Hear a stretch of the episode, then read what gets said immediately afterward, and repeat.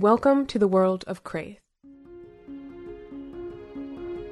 An ancient planet, older than many stars, whose history extends infinitely in every direction. The space it actually occupies, of course, is finite.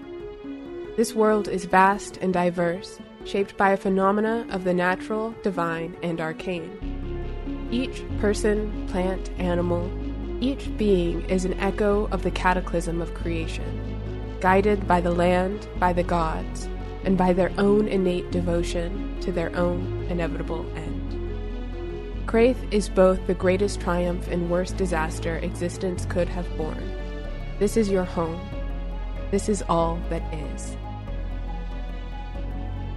Home can be a difficult thing to quantify. This is where you are all born and where you live to this day. But if we define home as the people you love, I'd say you have all lost a bit of that meaning. If we define home as the place you feel safe, I'd say you all never quite had that meaning to begin with. If we say that home is where the heart is, I would say that this home is where your heart has been hurt more than any other. But yes, it is where that beating mound of flesh remains. We will walk the hero's journey, of a journey of heroes.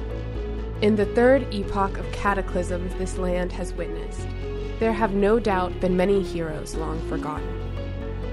I want to start with the heroes as they see themselves, as heroes. We will begin with the manifestation of a lifetime's worth of wishes and work. So we'll skip the part where you first picked up a bow and defended another, where you first swore an oath to protect and preserve, and where you opened your first spellbook to copy down something fantastical. We'll skip the campfire conversations and bandit raids. We'll skip to just before the very end, as you find your feet on a path of soot and igneous rock. You're making your way up the side of a mountainous volcano You've snuck past a camp of the enemy. You do not know what lies in wait near the caldera. You have a good reason to suspect it's a great evil. A person, a god, a sickness, a corruption. You have seen the desolation and blight and horror and the wretched sorrow of people who refuse to let their home die. You have also felt the desolation and blight and horror, and in your wretched sorrow, you refuse to let your home die you are making your way to an end. This is the answer to the question how do we stop this? You are making your way to a beginning. This is the answer to the question what happens now? The land of Koira is clinging to the hem of your robes and your mercy. What is your initial reaction, Winnie, when on this journey a mosquito bites your arm? I think there's no reaction at all. Um, I think it's probably pretty solemn moving up the side of this volcano.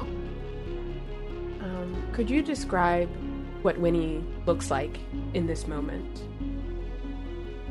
Yeah. So, Winnie is a pretty slender, uh, has a pretty slender frame, but has some heavy armor on her to protect her. Um, her skin is pale, it's always pale. Um, but right now, her hair is probably the dark shade of night with a lot of stars in it. Um, it's probably blowing in a lot of wind.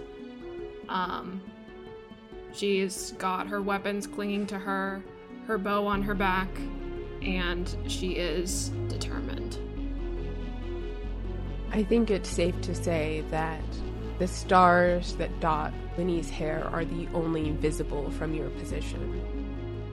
As you make your way up this winding mountain path, there is smoke and ash. The air tastes thick and sweet with sulfur. And despite the rumblings of the ground and the howl of the wind, it does feel a lot like walking in silence. I think all of those sounds kind of fade away. Um, as even here at the end of all things, There's still fucking mosquitoes somehow when you're walking. Yeah. It's kind of annoying. Yeah. um Where are your thoughts right now? Do you have thoughts? Oh yeah, there's definitely thoughts. Um It's been a long time coming up to this moment. She knows that. But she's glad to have her two companions at her side. She thinks these are the two best people for the job. And that together the three of them are the three best people for the job. Um but there is nervousness for sure. Um maybe a little bit of doubt, but the three of them have been able to show their abilities, and she is confident in them. Because if she's not going to be confident in the three of them, who else will be? So she's staying strong. And in that mix of confidence and nerves, do you think that would drive Winnie toward the front or the back of the group? Are you looking out for the dangers that lie ahead, or keeping watch for the ones you've left behind? I think she's striding, yeah, confidently in front. Confidently in front. Um, you're no stranger to woods, to unnatural terrain, though you are not accustomed to. A volcano. A volcano is really like any other mountain, aside from the whole lava exploding part, Uh-huh. which I think is in the back of your mind. This is very much an active volcano. Mount Brular has been active for as much of recorded history as there's been. Um, which I guess in a way is only 1700 years, uh, though there are stories of things beforehand. Those are not the subject of this season of this podcast. And um, yeah, so I think it would make sense that the person who is most accustomed, perhaps, to traveling in wild nature and um, exploring new areas with a very keen eye and a very quick bow keeps up the helm. But Winnie's not the only one here who is familiar to traversing wild lands. Isn't that correct, Brennan? Uh, is absolutely correct. Brother Arcos Gerard is here, following closely behind. And what's going through Brother Arcos's mind right now? Arcos is, um, you know, he's he's a bit frightened, um, which is interesting because he's a half giant um, with a massive mace and the shield, and uh, he's blessed by uh, Fira, um, the god of uh, order and things that are. So he has everything going for him, um, but he is uh, he cares about. Uh, he doesn't want to fail. he's failed plenty of times, um, but he's become a pretty big deal and doesn't want to fail where it uh, matters most and taint his legacy. A little arrogant in that way, worrying about his legacy.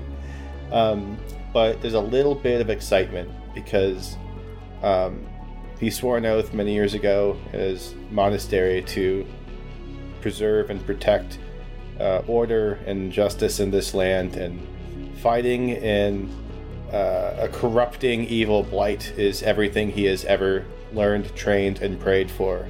So uh, there's a bit of excitement to be able to fulfill his uh, fulfill his life's pursuit. Interesting. And what does it how does it feel as someone who has dedicated their life to the preservation of order to be in an area that is so rife with chaos? Um, still, I say deep uncomfortable, and uh, as somebody who lives in the monastery, except when he's traveling about uh, pretty forest lands, rooting out blights and and putting down feral creatures, the idea of a half giant of immense holy power feeling vulnerable and uncomfortable is completely unfamiliar. Um, like he's he's had trials and tribulations, but he's like he, he feels small, if that makes sense. And this is like the first time he's ever felt small and insignificant, being uh, a minority in, in the sense that he's uh, a force of order surrounded by chaos. So he's he's never felt this way, but he's never felt like he's on the losing side until now. That's interesting because uh, you also mentioned that he feels excited. Oh yeah. What does it mean to be excited at the prospect of a great evil, even though it's just because you get to defeat it?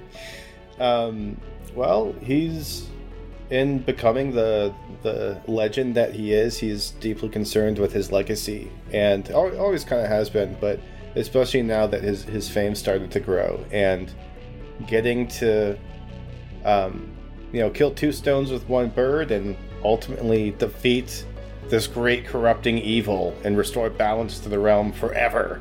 And also being known as the guy who did that.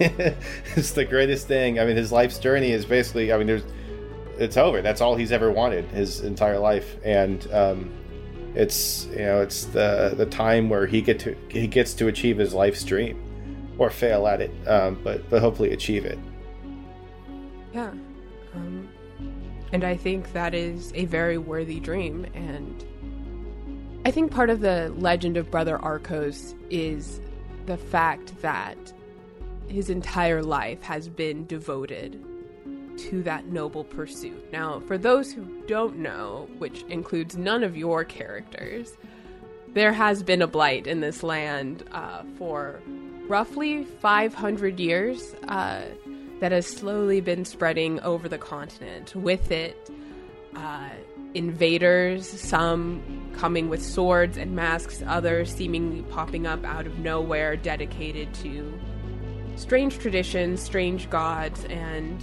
the ultimate end of safety and security and life as people on the continent of Koira know it. And I think I think the one of you who has experienced just how dangerous the Browl can be, not just because of their brute strength, not just because of their insidious plans, but because of the way they want to control information and knowledge and come to a land and make it something it was never intended to be, uh, would be madness. Would you Would you agree with that, Rob? Uh, yes, I would agree with that. Uh, Magnus Vale probably has um, maybe the most complicated relationship with the Browl in that he doesn't, like Arcos, care for fame and glory to defeat a great evil. Uh, and he uh, doesn't um, I don't know. He's never been super connected with the world in a way where he felt too much concern for the individual plights of people that may fall to any given force around the world. But he knows that the uh, you know the the Browl is slowly choking the life from the land and corrupting what fundamentally it means to be free in Koira, which is to be able to learn and to pursue what you want to pursue and to have access to the you know boons of nature and life that should be available to us. But as a wizard magnus is deeply troubled by the fact that not only has the Browl grown to such a degree where the entire continent is a threat but it has stolen something precious to him. And going up this mountain following his friends, he feels a deep sense of dread that no matter what happens today, win or lose against this force, what has been stolen, the knowledge that has been lost, and the other things that have been taken might never come back. And so he wants this to end not for glory, but just for relief. And is that sober awareness, that slight fear, is that why Magnus is staying toward the back, or is it because he isn't much of a fighter compared to the rest of the party? Um, Magnus, uh, Magnus goes at whatever pace he feels he wants to go at. Um, he's never felt like he has to be, you know, in a particular like rush to be first into battle. But he is definitely arrogant enough where he wants to be the center of attention. So I think part of him is actually like, yeah, like I want Arcos and Winnie to like go into the volcano and like be the uh, the front lines, and then I'll come in and clean up whatever needs needs doing. It'll be fine. Yeah, and you also do get to get your dramatic entrance on your own in that Yeah. case. yeah, yeah, absolutely, definitely the back of his mind.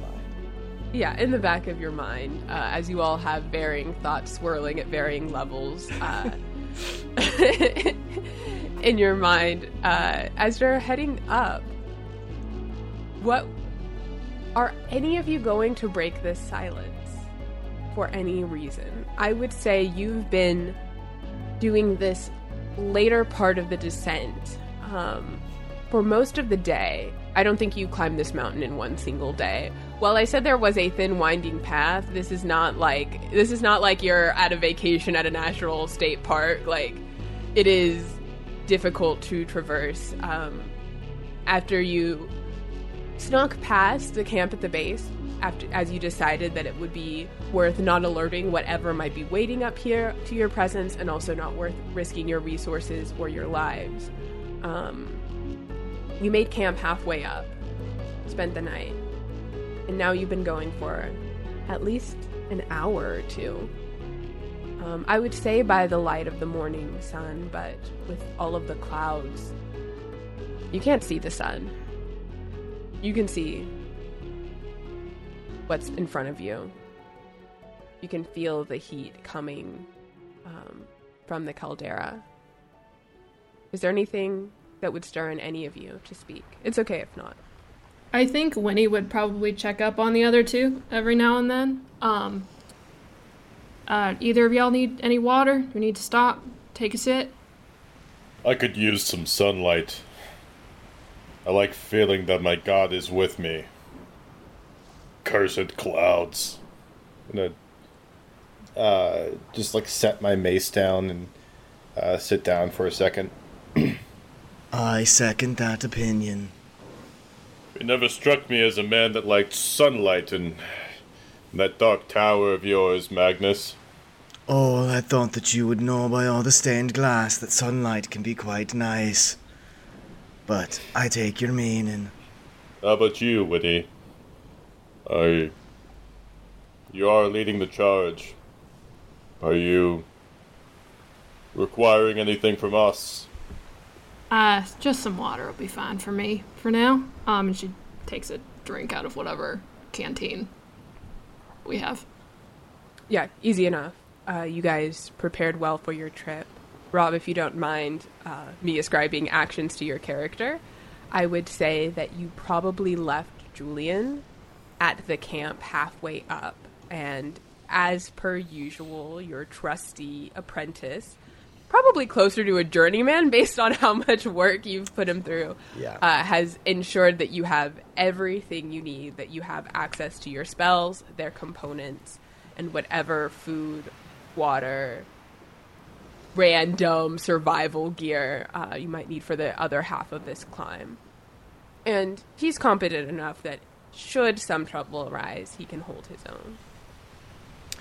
Um, yeah, I think Magnus does like think a little bit like you know, he he normally isn't a man prone to anxiety, but I think something about like ascending this mountain without his apprentice sort of makes this feel more like real in a way that things have felt in a long time. You know, like when Magnus and you know all these adventurers really like you know when you when you live long enough and become powerful enough, certain challenges are still just kind of like, you know, normal sort of teaching moments. But like leaving Julian at the camp means like this is gonna be a real thing that like he can't be here for, and that like does sort of like, I don't know, I don't know that it scares him. Just like sort of like he's glad that Julian is away, but it's also like fuck, like I have to really focus up here. Um, Yeah, and I think there is a thought that crosses Magnus's mind just for a moment that perhaps the idea of caring for someone in that way and knowing that it is safer to leave them behind um, is far and away from the experience you got when you were training and learning to be a wizard, in which you were always on the front lines of some danger or another. Um, and I, I just think I think that is there, and whatever Magnus interprets from that thought about what it says about him or any relationship is up to you. But I just wanted to see that for you. Fuck it, he'll be alright. So, Arcos, uh, when we kill whatever is in this volcano and whatever, are you gonna let me have all the credit like the Lich again? Or we're gonna be splitting it uh, 30, 30, 30, or. I require at least some of that credit. When I dole out the credit, please be aware that I will do it in total fairness and justice. I will take 50%, you each will take 25. That adds up to an even 100, the blessed number of perfection that all things add up to when dealing with percentages. Well, maybe the person taking 50% of the credit should be the one leading the charge then. I think that's fair, Magnus. Oh, I don't know. Arcos is so pious and humble and, knowledgeable. I think that maybe he's right. Arcos, say, do you think you'll build your statue out of gold or silver? I don't believe I'll have to build a statue. The good people. You know, I am from the forests. I imagine I would be standing high atop a mountain somewhere, surrounded by the greenery, emboldened in some form of marble or precious stone. Well, I hope, I hope the good church will adequately compensate whatever poor builder needs to drag the materials up the mountain to make your statue. Uh, I didn't think that far ahead, but uh, I'm sure it'll be a wonderful pilgrimage that will bring him closer to our God. I'm sure it will, buddy. um, But in all seriousness, I may not be as used to navigating as a friendly Winnie here. Oh, is that But right? now, Do I get a 5% um, part of that credit for the for navigation? I'll give you 3% and uh, an extra swig of ale later. Fair enough, I guess. We're taking the blunt of the blows as soon as we walk in. 3%? Well, I'm grateful. that's that's more like it, and that's what I'm getting at. I I've spent almost as much time trampling these forests as you have, and You are older never than me. was. Uh, yes, I spent a lot of time inside at the monastery. Um, I also was never much of a gifted man for cartography. But I'm going to motion to like the entrance to the volcano that's like spilling out with chaos corruptedness and be like, I believe we found where we're going. I can take head just to absorb the blows in case anything decides to move against us. very well. I'll hang back and let you do that. Are you doing that now? yeah, I'll I'll move ahead. Remember, friends, death is part of life and part of nature's great balance. Do not fear it. Yeah, yeah, whatever. Let's go destroy the evil thing. I feel like so- Winnie maybe shares a look with Magnus when Arcos says that. Yeah, so you go to destroy the thing. Um, I, I do so wonder easy. if, So- if so. I, I just I do wonder if Winnie and if Arcos is aware that when he's preaching, Winnie he knows Winnie and Magnus aren't taking him seriously. like he was totally sincere about the marble statue. He's like, like he does not know they were making fun of him at all. Oh my god, I'm so excited for this season. also, it is so hard, um, especially like with this group of people because I've always been a player, and so you guys are talking, and I'm like, oh, I don't have an NPC here. I keep wanting to say things, but I can't. the voice Sure, of God says. The voice of Furia says. Voice of Furia. okay, any hoozles. um, so you go to destroy the evil thing. Uh, yeah. So you mentioned an entrance to a volcano, which I didn't explicitly say, but you were on point. There is in fact an entrance. You're gonna have to go probably another like quarter mile, um, winding ish up, um, and this path sort of widens out into a hallway. Um, there is a staircase. Staircase is a really strong word.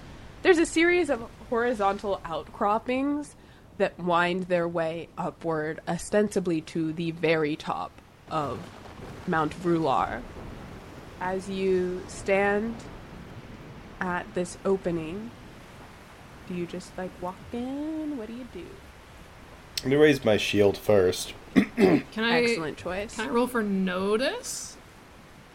Can. Oh, first roll of the season. First roll. Oh.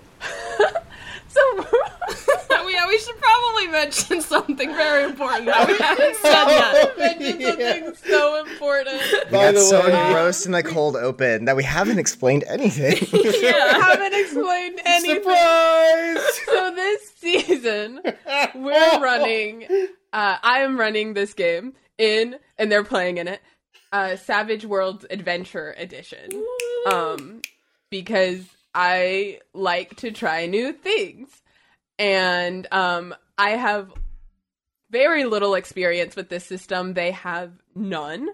Um, so we're all going to learn this together. um, because of who I am as a person, there's going to be a lot of things that are rule of cool, and then I will probably pick four random things out of the core rule book that I have decided are important and will always be militantly rules as written about. And honestly, we just don't know what those are until they come up. yep. So, uh, the thing about Savage Worlds or SWADE um, is that there isn't a d20. So, essentially, all of your skills, instead of leveling up and adding modifiers, you increase the size of the die from a d4 to a d12. Players who ha- are what we like to call wild cards, which are essentially they're characters that get billing and have speaking lines.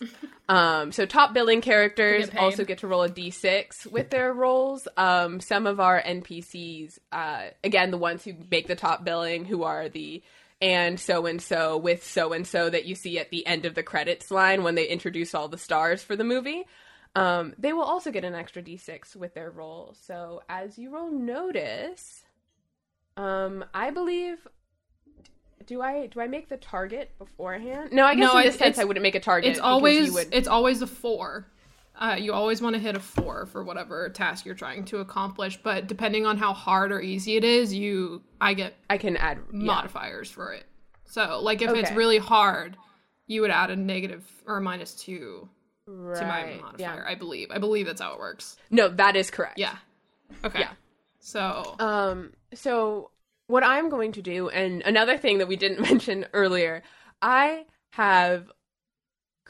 Everyone has made such stacked characters. These are arguably more powerful than characters can get in this system if you are running it organically, like for a campaign. All of our characters have, all of our wild cards have started out at a higher ranking than is possible to achieve, I think, with rules as written, um, unless you played for a very long time. Ostensibly, not rules as intended. Um, and this is because, as we're at the end of their journey, they are they're folk heroes. They are on the border of becoming mythological legends, and this whole season, this story we're telling is what happens after the battle. Um, when their power begins to dissipate, when they're no longer constantly grinding XP as you would in most video games. Um, and uh, there are other factors in the world at play, but instead of increasing their ranking every few episodes, they will be losing powers and abilities. Um, and I think I'd like to think that somewhere in between there, we like can do something fun, like define what it really means to be a hero.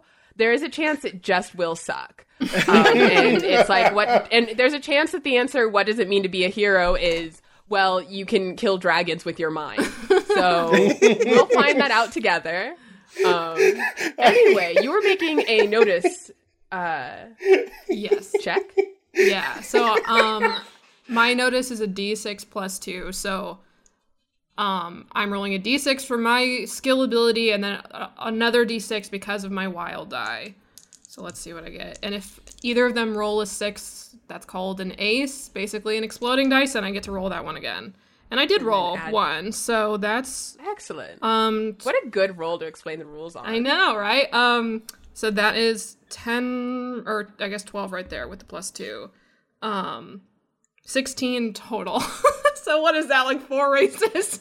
16 out of 4. Yeah.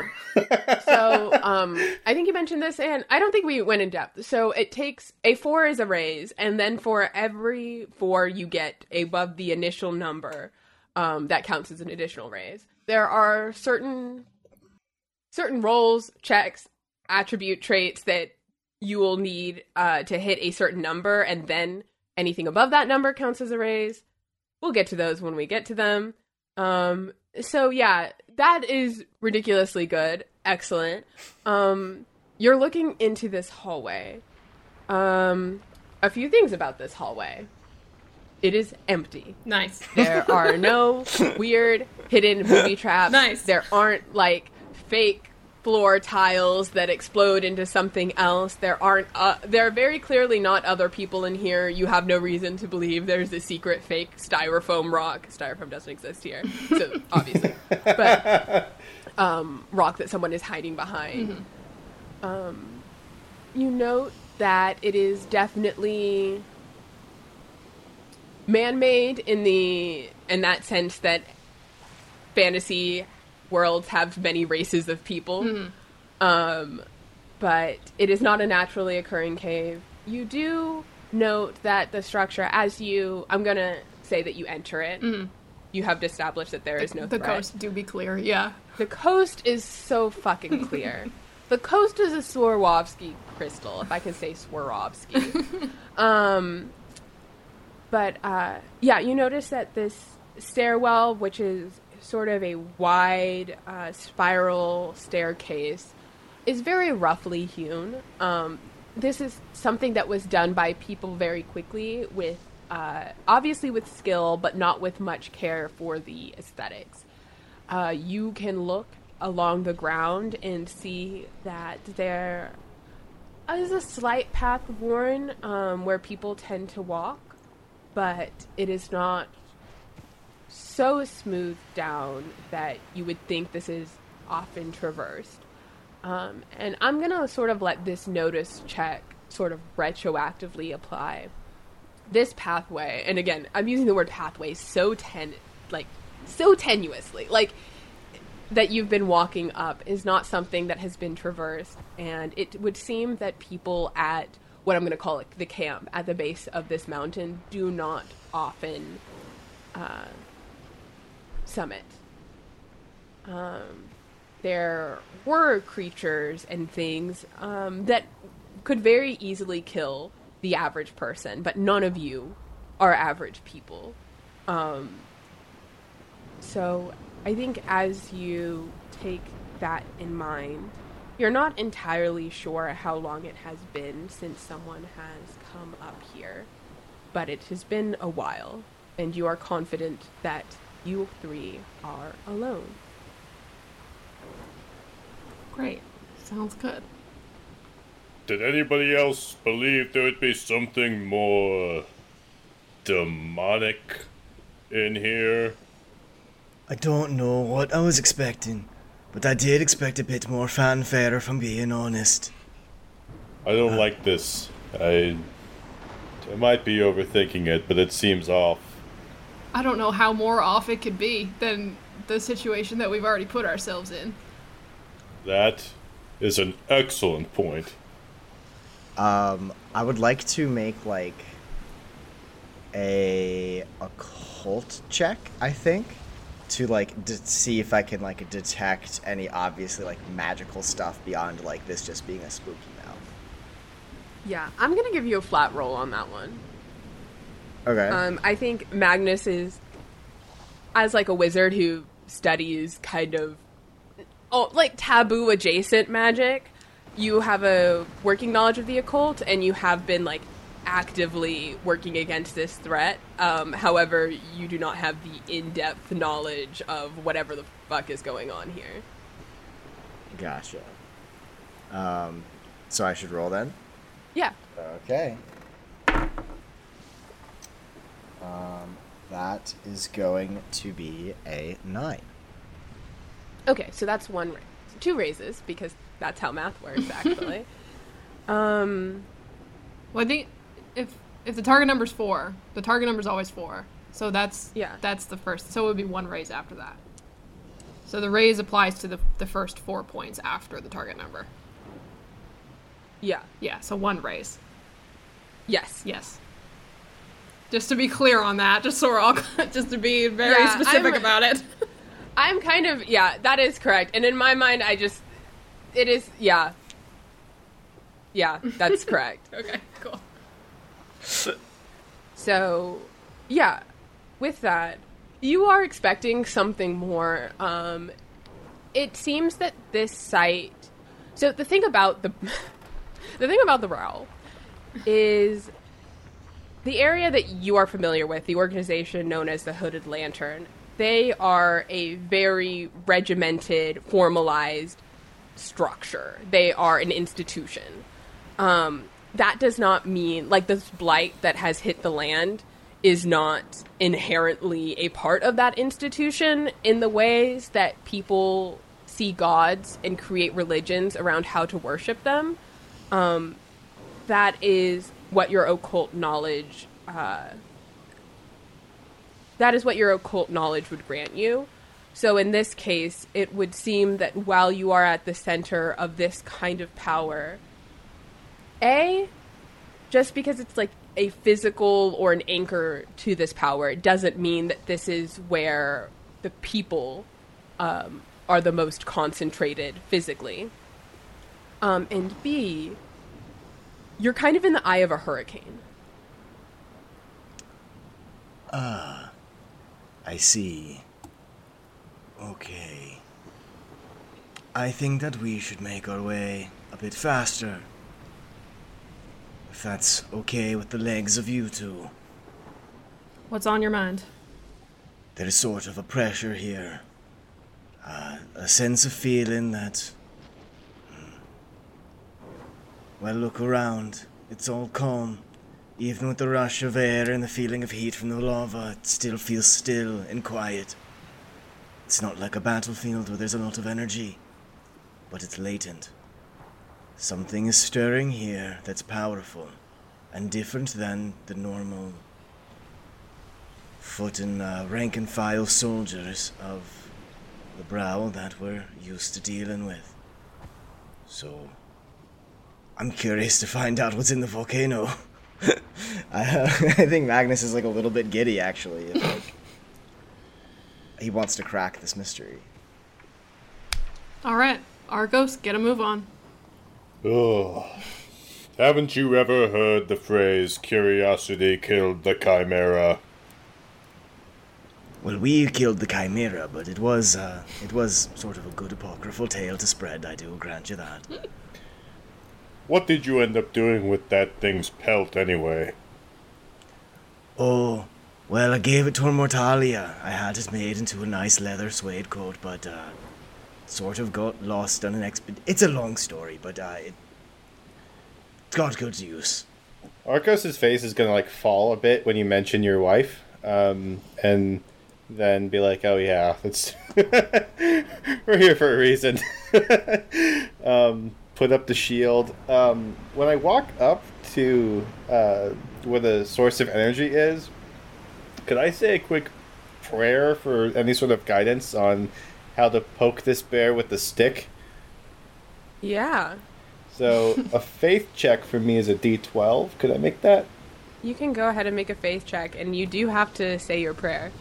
Oh, I did not think of that. Okay, and then plus my uh, Wild so- card die. Wild card, so D twelve and a D 6 Okay, um, I guess I'll say it before I roll.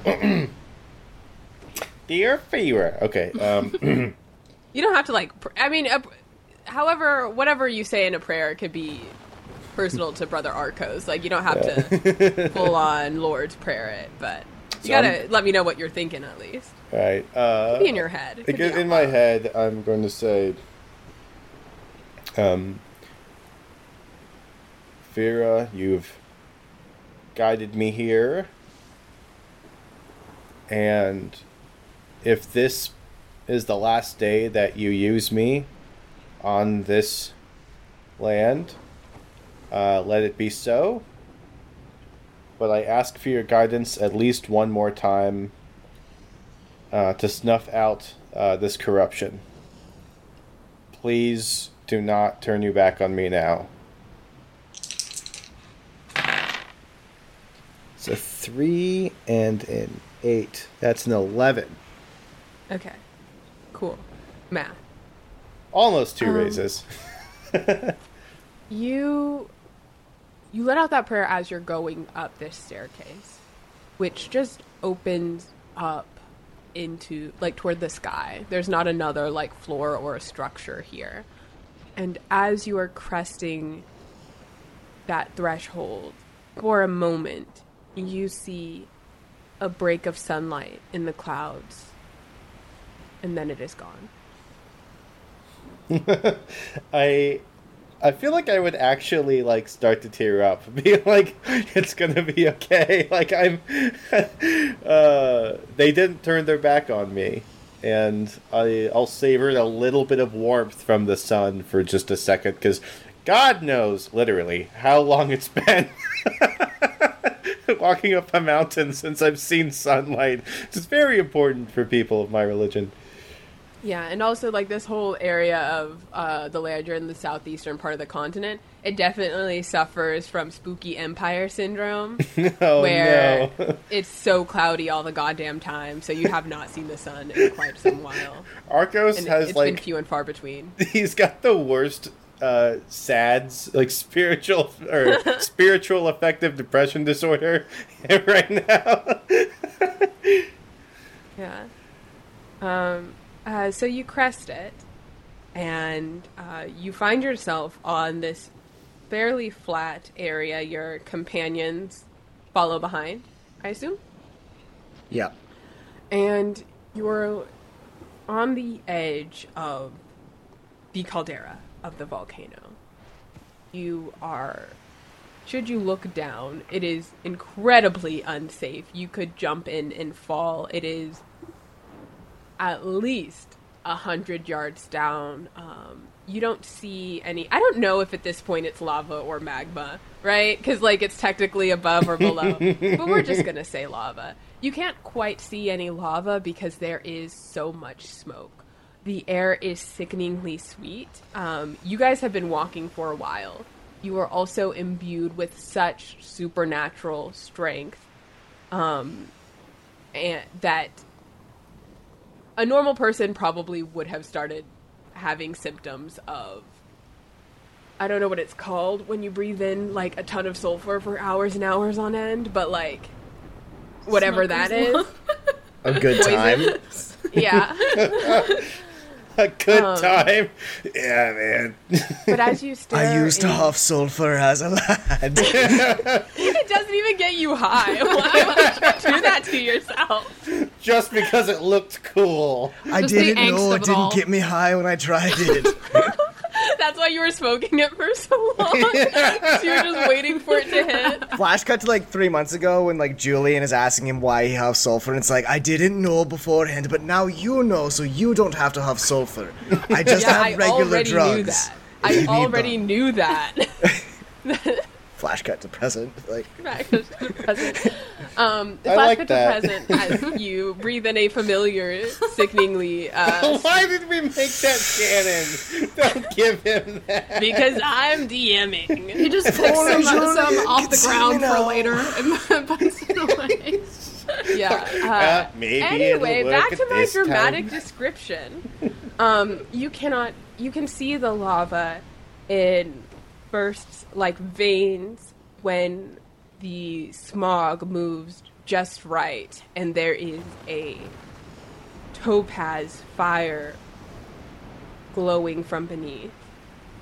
And you stand here And now you really take in the rumbles. As you've approached the afternoon, you are at the top of a mountain.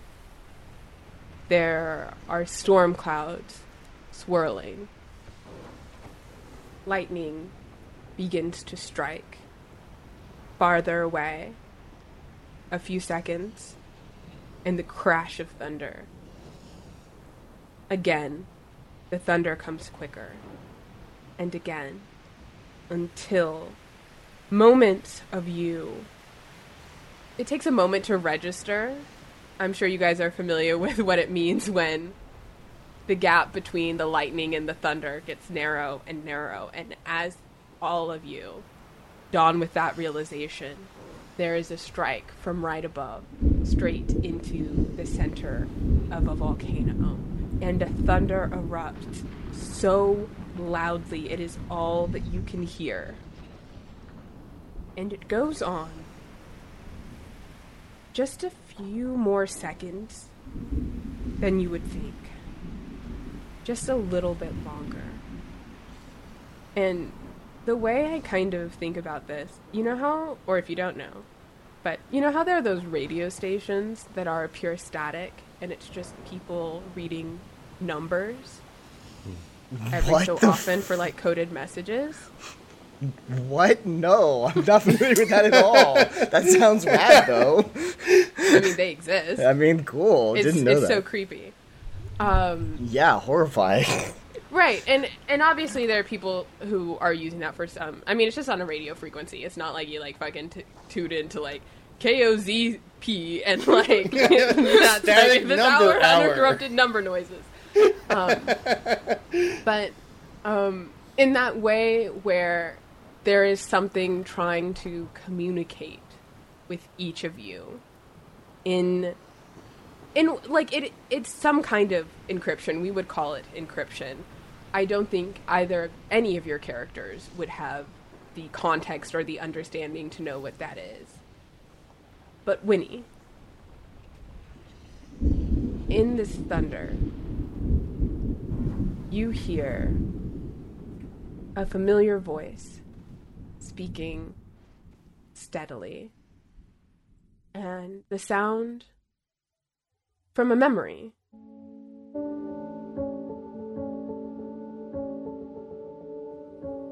And it feels like it's coming to you in an echo, as if when that conversation happened, it those sounds didn't dissipate into ether, but they just carried and carried for miles and miles. This would have been years ago, and that's how long it took for the echo of that conversation to arrive here to you again.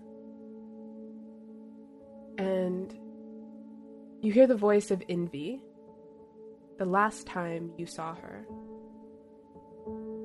saying, My love, do not worry yourself. I know this road better than you by now. I'll return before you even begin to miss me. What would Winnie have said in response to that? I think you underestimate how much I miss you whenever you're gone. but be safe. I will. And I'm. Darling, I'm stronger than you often give me credit for. And you and Avi will be fine for the week. Get help from Eleanor if you're worried the house will burn down. Honestly, I'd rather not go, but this situation requires a delicate touch. If it weren't necessary, I would be here with you. I'll come back as soon as I can. I know how strong you are. We'll be fine. I love you. I love you too. Goodbye.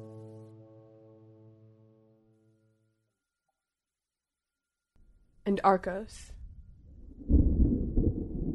The thunder in your ears churns into the chaotic cheers of a crowd. You feel the heat of the volcano and the heat of praise being absorbed in your skin like sunlight. Could you describe what Arcos's weapon looks like? Arcos has a uh, a mace. It's relatively large, um, but he's a half giant, so compared to anybody else, it's just huge. well, it's like half huge, right? Yeah, huge, half huge. so it's proportional to him, just like a large mace. It's a flanged, um, it's a flanged mace, and um, it has a very light, uh, uh, sort of sunlight radiant glow about it. Um, not enough to actually, you know, act as a flashlight in a dark area, but enough to where it looks cool. Um, he's uh, it's um, the the top is a really polished steel that almost looks like a silver alloy. I don't know if you can actually make those two metals into an alloy. What's very Yeah, now in this world of craze. so it looks like a steel silver alloy. It's really shiny. Um, and it's got a, a gold hilt, and then there's a a beautiful ancient wood um, sort of base on it with a leather wrapped around it. Um, Does Arcos ever look at his reflection in the super shiny metal of his mace? like Like, you ever check yourself out? the Constantly. flangs are, are thick enough to do that, but it's he, he might like use it to look at like a blemish or like a, a single eye at a time. single eye at a time. you get too close and you poke yourself. so yeah, he, he checks it out to in, in case he, he to see if he's got a black eye, one eye at Yeah. a time. Um, this is not one of those instances. This is uh, another memory of sorts. Um, the cheers are echoing and echoing with the thunder, and then someone quiets the people who have gathered and says, And on this day, in the light of the ever shining sun, we recognize you formally as our brother, Arcos, for your pledge under the watchful eye of Furia, and for establishing certainty in the changing tides of life. May you be a rock within the ocean. May you be the sun's rise. May you be every good thing that lies between life and death. May you remain true to yourself, to your oath, to all those who came before and all those yet to come. Rise, brother Arcos, wreathed in the light of your destiny.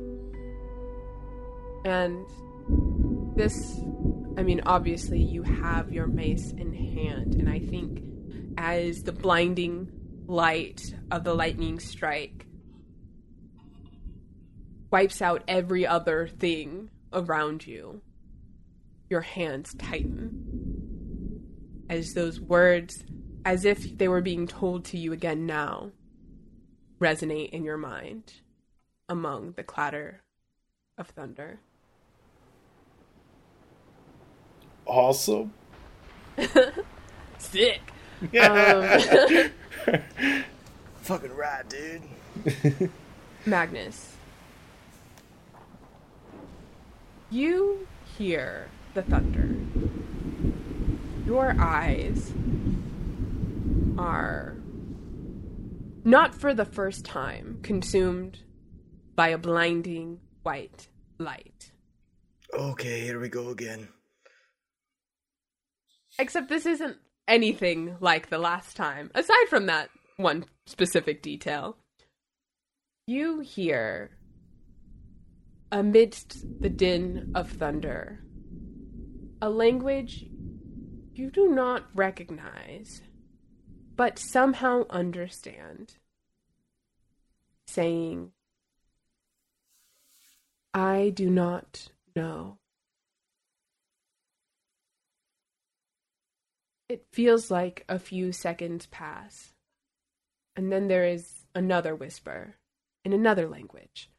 Um, and before you even get a chance to try and reconcile what it could possibly mean, you hear all of these whispers pouring out slowly, boiling into one and another like like lightning, like thunder. Some of them are simple sentences. Some of them you can hear a voice for paragraphs. It is um, it's it's like standing in a crowd where everyone is talking and you can take your focus to one conversation or another to hear bits and pieces. Some are so short that by the time you recognize that what words they're saying, it's gone. And many of them are you could assume maybe every language that has ever been spoken. You you simply don't know. You don't have names for these languages. You don't understand the words or the sounds and you're sort of losing yourself in this moment. You're not entirely sure, for someone whose specialty is managing time, how much has passed. It feels like a small eternity that you are listening to this constant, overwhelming drone of information and whispers that you go ahead and make me, I would say, something along notice do you want to? If I, I'm going to give Magnus an opportunity to try and derive some sense from this. If there's something else that you think might be more applicable that you have uh, as a skill. Um. You just straight up smarts. Yeah. So. I think it would be. I think it might be spirit. Yeah. So, I kind of like. I think what Magnus would try to do is like I think he in his like wizard brain is like this is like a huge rush of magical like magically induced information. I think he wants to sort of like try to cast um a spell that is like not it's like you wouldn't call it a spell. You would call it a memory trick of like using numbers and things to like associate information in your brain and, like split it. But because this is so much information, I want to like make a spell casting check to like try to isolate like 10% maybe of like what is being spoken into my brain. Okay.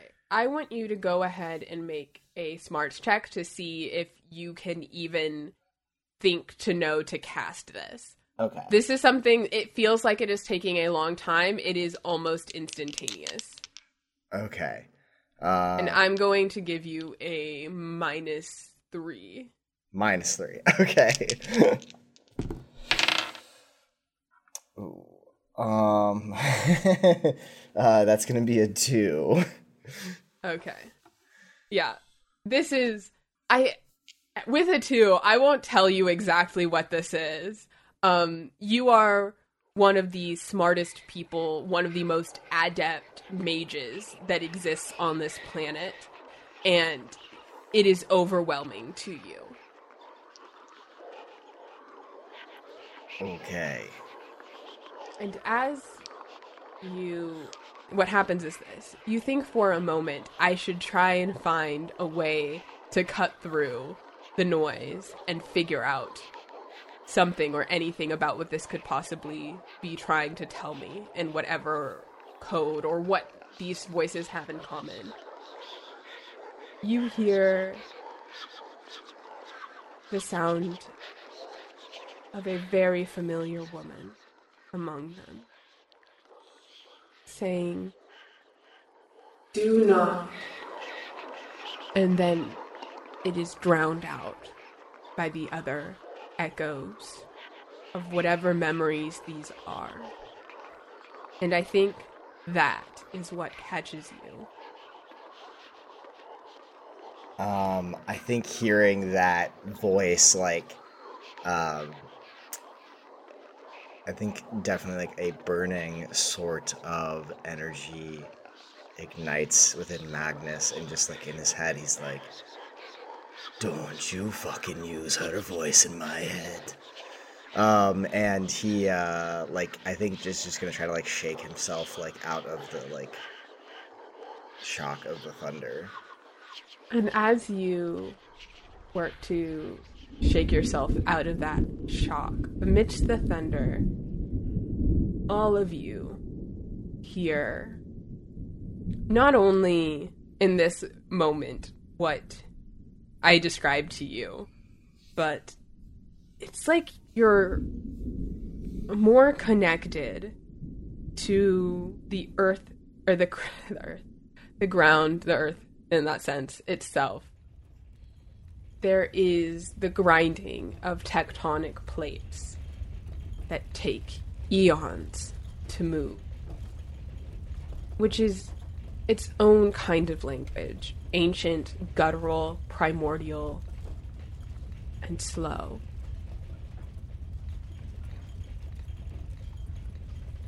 There is a thought, something being communicated to each of you in this moment without. It's almost as if it was sent out and it doesn't materialize into words until your brain tries to make sense of what is being spoken. In the same way that an encrypted message is just noise, except to the person who has the key. You only define darkness for its absence. You will do no great deed here. You will sunder as I have sundered. You will destroy as I have destroyed. You will cast light where I have cast darkness. And when you see what you have wrought, you will find it wanting. Echoing in your mind, in the sound of whatever voice tends to narrate your thoughts, as if this idea came from within you and was alien to you all at once. The ground shakes. You close your eyes, blinking away the phosphenes and pain. Somehow not actually blinded in this moment. What are your first thoughts?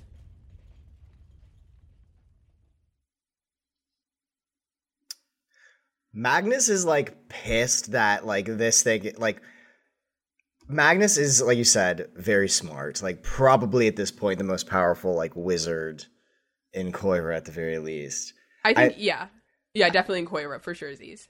I think that like he like just trying to put some things together in his mind like the lightning strikes and then the like shifting of the tectonic plates, the volcano, the strange cryptic message saying basically saying like if you fuck with me it's going to fuck everything up and I think like he's hit the conclusion he's reaching is like we are so close. Like whatever is in the heart of this volcano is bargaining with us and trying to scare us from carrying out our plans.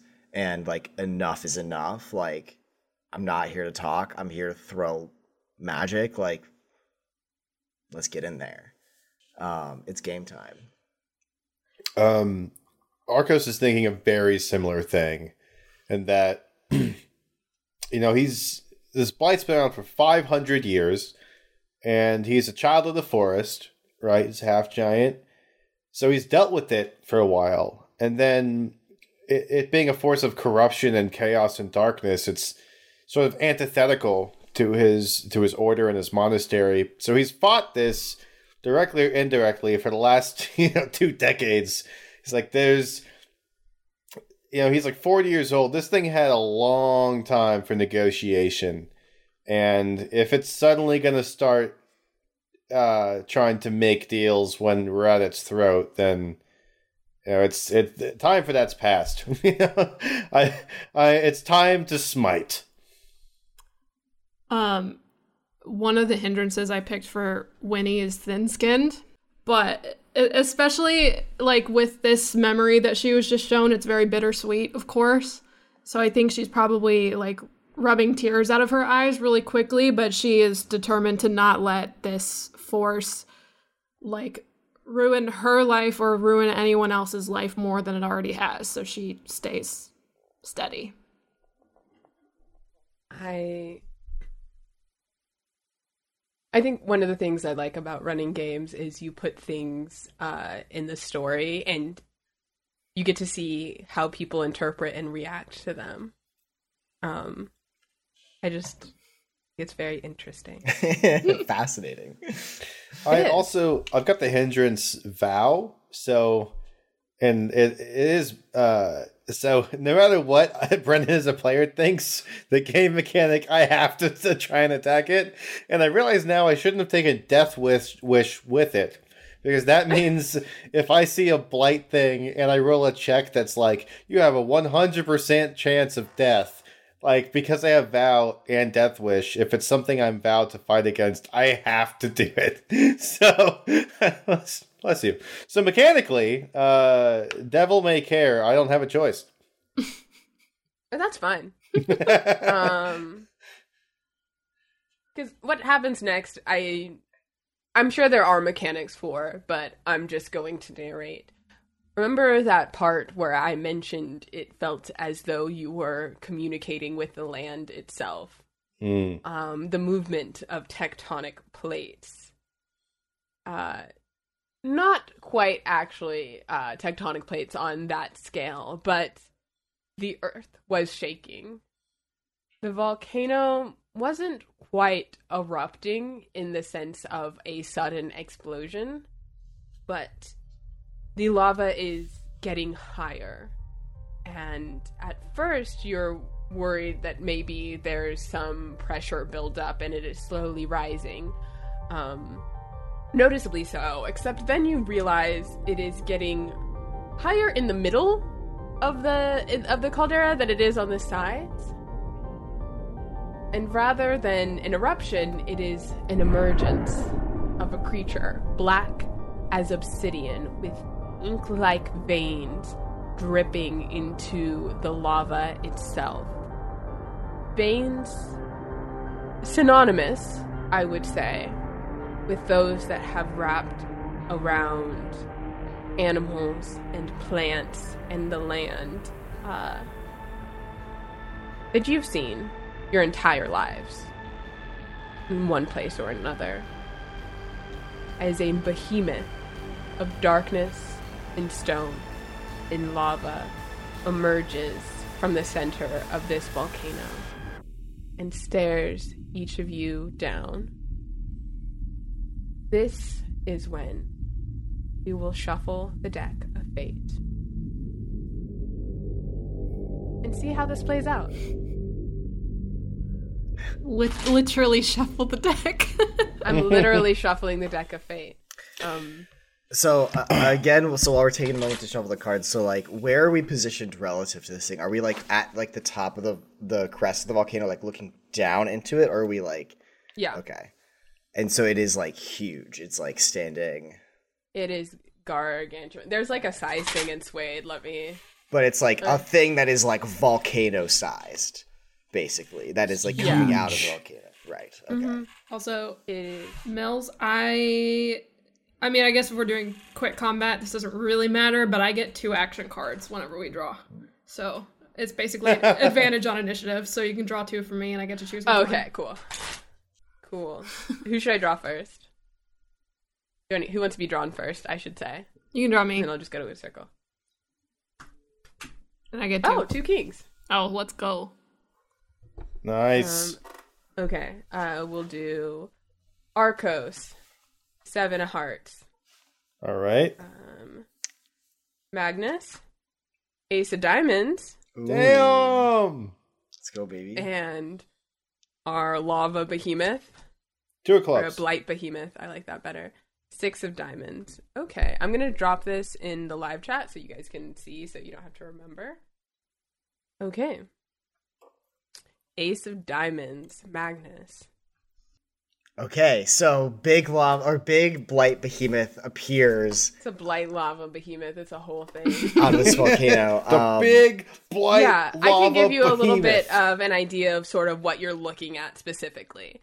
So, as this creature is still emerging, I will say, because all of you managed to uh, draw higher than it.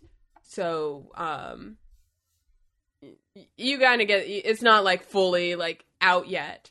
Um, you can see a large central form of dark black rock, matte, crumbling, as if even the foundation of this creature is itself corrupted by the blight that consumes and powers it. Um, lava rivulets are draining off of it, um, and little channels that swell and cool and harden around it it seems to have two large appendages that might act as arms in a sense. They don't end in hands, but just sort of a cobble of rock weaved together with a sickly black tendril where you would find joints. Um, it doesn't really have a head. It doesn't. But there is sort of a maw that opens and in perhaps the most unsettling feature where the top of this creature and everything else seems to be rock with these black tendrils acting like webbing holding it together the maw itself has these jagged teeth like tentacles that hiss like outward in pure rage. Um, Magnus is gonna sort of like look at this thing emerge with this giant gaping maw and these like sort of horrible appendages, um, and uh, is going to react like, hmm, well, where did this little creature come from? Um, and is kind of like gonna be just like taken aback for a second at how fucked this thing is. Um, and then I want to try to cast a power to uh, freeze it in time if I can. Is this an innate power or is this uh, one of the ones that we're bargaining back and forth about? this is a bargain one. This is I want to basically do like momentary stasis, except in Savage Worlds. Okay, stopping it in time is definitely it's just going to cost you uh, five power points. Like there's that's that's a big thing. Okay. Um, and then I think I feel like it would be your spellcasting against its vigor. Okay. I think that seems like a reasonable thing to sort of shake off the the calls of time. Sure. Yeah. All right. My Yeah? spellcasting is uh, a D12 plus two. Uh, so we'll see how this goes. Okay. Uh, that is going to be a 13. Okay, and you also also added your d6, yeah? Oh, you add the D6 to it? Yeah, whenever you're doing a trait roll, you roll a d6. Oh, okay. So yeah, so then plus what I rolled on the D6, that's going to be a 15. A 15. Okay, I have a d12 and I give it a plus 2 to vigor specifically. It is a very large thing. And it's not as vigorous as it is strong. I did describe it as crumbling and it is powered by a very corrosive blight. Um, and I also get to roll a d6 because this is a wild card. Valid. Um. Okay, so that's eight. So yeah. Um. What does it look like when Magnus attempts to stop this creature momentarily in time Um, yeah. on Magnus's end, at least? So on Mag, so like yeah, like Magnus is Magnus. I think perceives his own like space time magic differently than people on the outside of it, just because like when he's casting it, he's like f- like manipulating things relative to where he is in space time. So for his from his perspective, like he uh sort of like gestures with his hands in sort of a round like encapsulating motion around uh the figure in front of him and it just sorcery supreme. yes exactly and it sort of like freezes and like as if like it was like freeze framed where it was and then sort of like people observing this would sort of see like a crease like a like a rough crease around this figure and it sort of like looks like you're looking at a mirage almost where if you like were to change like from which angle you view it from like it would look like there's some weird light distortion but like if you approach it you would be able to like interact with it, but it just like looks weird because it is like very much a segment out of time now. Yeah. So it's like you took something and lasso tool cut it out and then moved the moved it forward one frame in time so it just barely like it is in the same it's in like the last frame but the rest of the scene is in the next. Exactly. I get you. Um, I get you. Yeah. It's as as Magnus traces this large circle in the air, um, moving your hands steadily along this continuous arc. These sort of runes that to the untrained eye almost look like cracks in reality, as if you were sort of shattering glass in a circle form. And in that same instant that you are tracing them in front of you, they make the 360 degrees of space around this creature and sort of tighten like cling wrap to its borders. And one thing you notice as someone who is very adept with um, time, this is not the first instance of you casting a spell like this, is that living creatures versus objects have very different sort of reactions to this spell. It works the same in this in the, in both ways, but you notice that the rocks seem to just be still like a statue. Um, which would make sense. If you freeze a statue in time, no one is going to notice unless they look very closely and see it. Um, what is actually exerting more of the magical energy, or what you're exerting more of the magical energy on, is those thick black tendrils rather than the rock itself. As if that is the part that is alive, quote, quote, so to speak, rather than the rocks around it. It is almost negligible to freeze a solid object um, in time compared to something that is actively trying to move and resist it. Um, and that's just something Magnus would notice as you take a step back. Are you moving or doing anything else on your turn? Um, no, I think he is just focused on holding the spell. Um, so he just like looks like very uh like concentrated with his hands out and sort of his like gray robe like flowing while he's like sort of holding the spell in place. All right. Winnie, you're up. Arcos, you're on deck. Yeah, so Winnie's big thing is uh, shoot arrow, so I am going to Shoot shoot arrow. um, but I have a spell that is literally called Smite that just adds extra damage. I don't know what the whole action economy here. I guess that would be like a multi-action for for one round to do I to cast both the spell so. and also shoot. Yeah, unless the spell um does it what's the link? Let me look at the spell. Um, it only says duration five, but that's I think for how long it lasts for. Yeah, I think it would technically count as a as a double action, so it's just like it lowers my modifier. Yeah, okay, duration 5 is dumb. that shouldn't be a thing like cuz everything else has a unit. Yeah. So I'm going to say in this case, um, yeah. So you it says explicitly that you can cast it on an entire like on your entire quiver. Mm.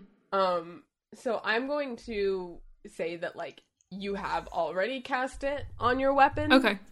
Um, in the same way that like in a like this is our first time doing combat, we can assume that generally Yeah. you know you're going up to the spooky place. Yeah. You're gonna cast it on there Yeah. and it'll last for a little while. Okay. Um, Duration five. What does that even? I think that's five rounds, maybe. No, n- literally nothing. Oh, huh?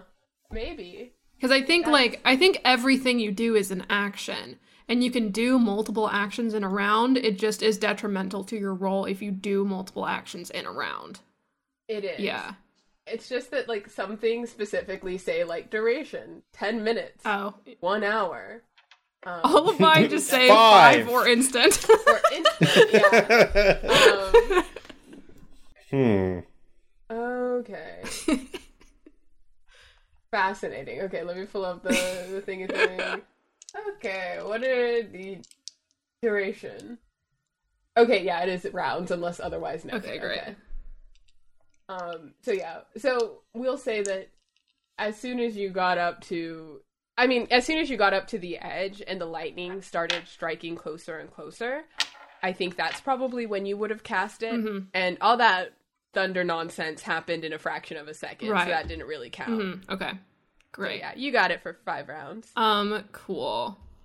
So I am just going to sh- roll shooting, I guess. Yes. Ooh, nice. Okay, that's 14. And that has to exceed Um, the behemoth's parry. yes, parry. Yes. Yeah. Not You toughness. good. Toughness is damage. Yeah.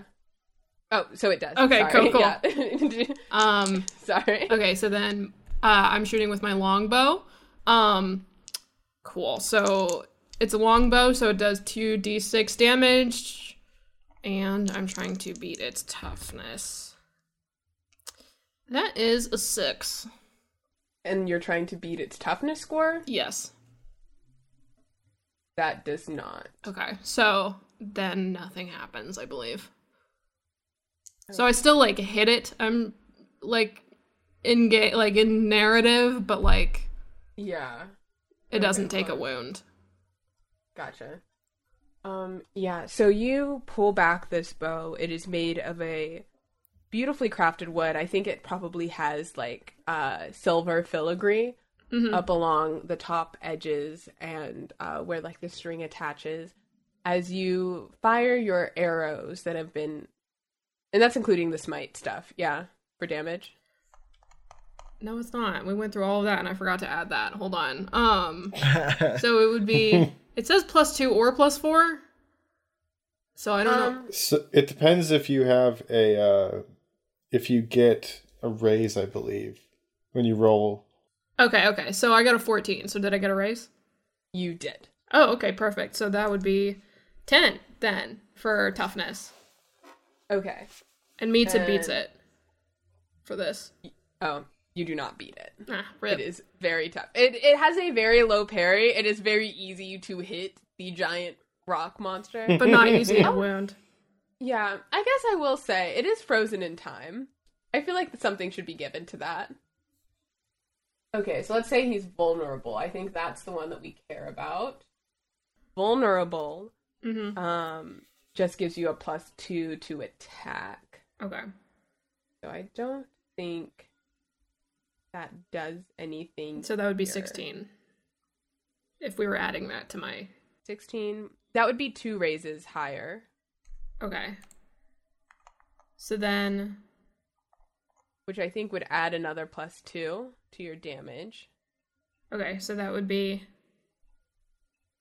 Um, or I'm gonna say it adds another plus two. I feel like you should get bonuses for having more raises. Yeah, so that would be a plus 6 total. So that would be 12 for. a twelve would need it. That would be great if I could if I could wound it. Um, yeah, I'm going to say that you can issue Ace a wound. Nice. You can wound it. I wounded it. Um, okay. So, as you pull back your bow and you switch and you grab one of your smite uh your smited arrows, what does the magic that Actually, I'm just going to tell say what the magic yeah, go for like, it. Yeah, for sure. Um these are your ordinary silver tipped arrows. Um they match your bow. Um I think the smite the ritual that you perform on it is almost like a prayer. It's not um to a god or anything in particular. It's almost like a meditation with nature. A quiet moment with yourself. Sort of honoring the earth that you get the materials, the wood, the silver, the feathers from the birds. Um and something that I think you've probably been doing since you were young. Um, but I think like your parents would have taught you a very young age before you went out for a hunt. And as you've gotten older, the repetition of that ritual began to imbue these arrows with just some of the resonant magic that exists in any place that bears life. And it is with that sort of reflection on life. That a faint sort of moon glow, uh, easy enough not to notice in direct sunlight here, despite the fact that there is the illumination from the lava. It is cloudy and it is clear and a blue white that pierces through. One of the the joints made of that sickly black ooze and sears directly. Not quite severing one of those large rocky arms from its core. It can't recoil. It can't move. It couldn't even fall. It's frozen in time. Um, and your arrow is stuck in the midst of that joint. The way a piece of sand is stuck in an oyster, it can't quite move around it um, as it struggles against the forces of time. And I think with that, you know that you struck as well as you possibly could have.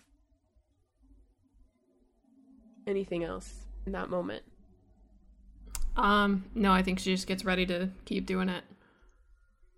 As you begin to nock your next arrow, Arcos, what do you do here? I'd like to cast the power bolt. Um, what bolt does uh, says uh, bolt sends damaging bursts of, in my case, holy light uh, toward one's foes. There are no range penalties but the arcane skill roll is affected by cover, illumination, and other usual penalties. The damage of bolt is 2d6 and 3d6 with a raise. Um, as far as what I roll for that. So I would believe, what's your spell casting powered by?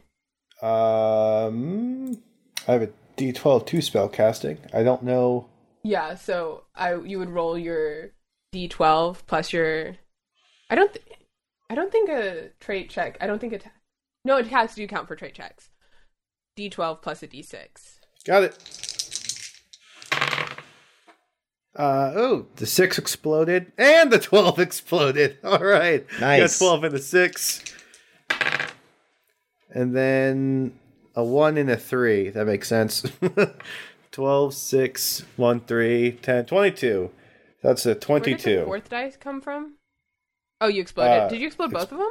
Both of them. I rolled a 12 and a 6 on the 12 Yeah, and a the 22 hits. so, uh, That should give you extra. yeah. like you should roll extra raises. damage, I think, per So- raise. I gotta do it's some math in my 2d6 head. or 3d6 with a raise. So, Let me think. What did you get? 22? yep. Okay, so that would be three raises. So you, Uh, I'm, I'm letting you guys add a d6 per raise over. So it's like or not a five d6 per raise over, but whatever happens when you get a raise, you can add a, you can increase that per each raise. Because I So- think that's fun, and you're super powerful. Thank you. Well, so 4 would be 1, and then no, would be. so you or- hit the you hit its parry, and then it's Right. every four over the parry. Right. So you're getting three d six from raises, and then two d six from the base damage. So that's five d six total. Got it. I think I only have one with me. Four, five, nine, three is twelve. Is not how it works. Rules as written, but it's how we're running for 13. at least the first few episodes. Uh, that's sixteen damage of holy light. Sixteen. Okay, so that's a wound. Woo! And there goes uh one second. Healing bolt. What? That's only one power point? It's insane. Well, it, it's it's more powerful the way I, I we're doing That's it than true. it's supposed to be. it's a pro point.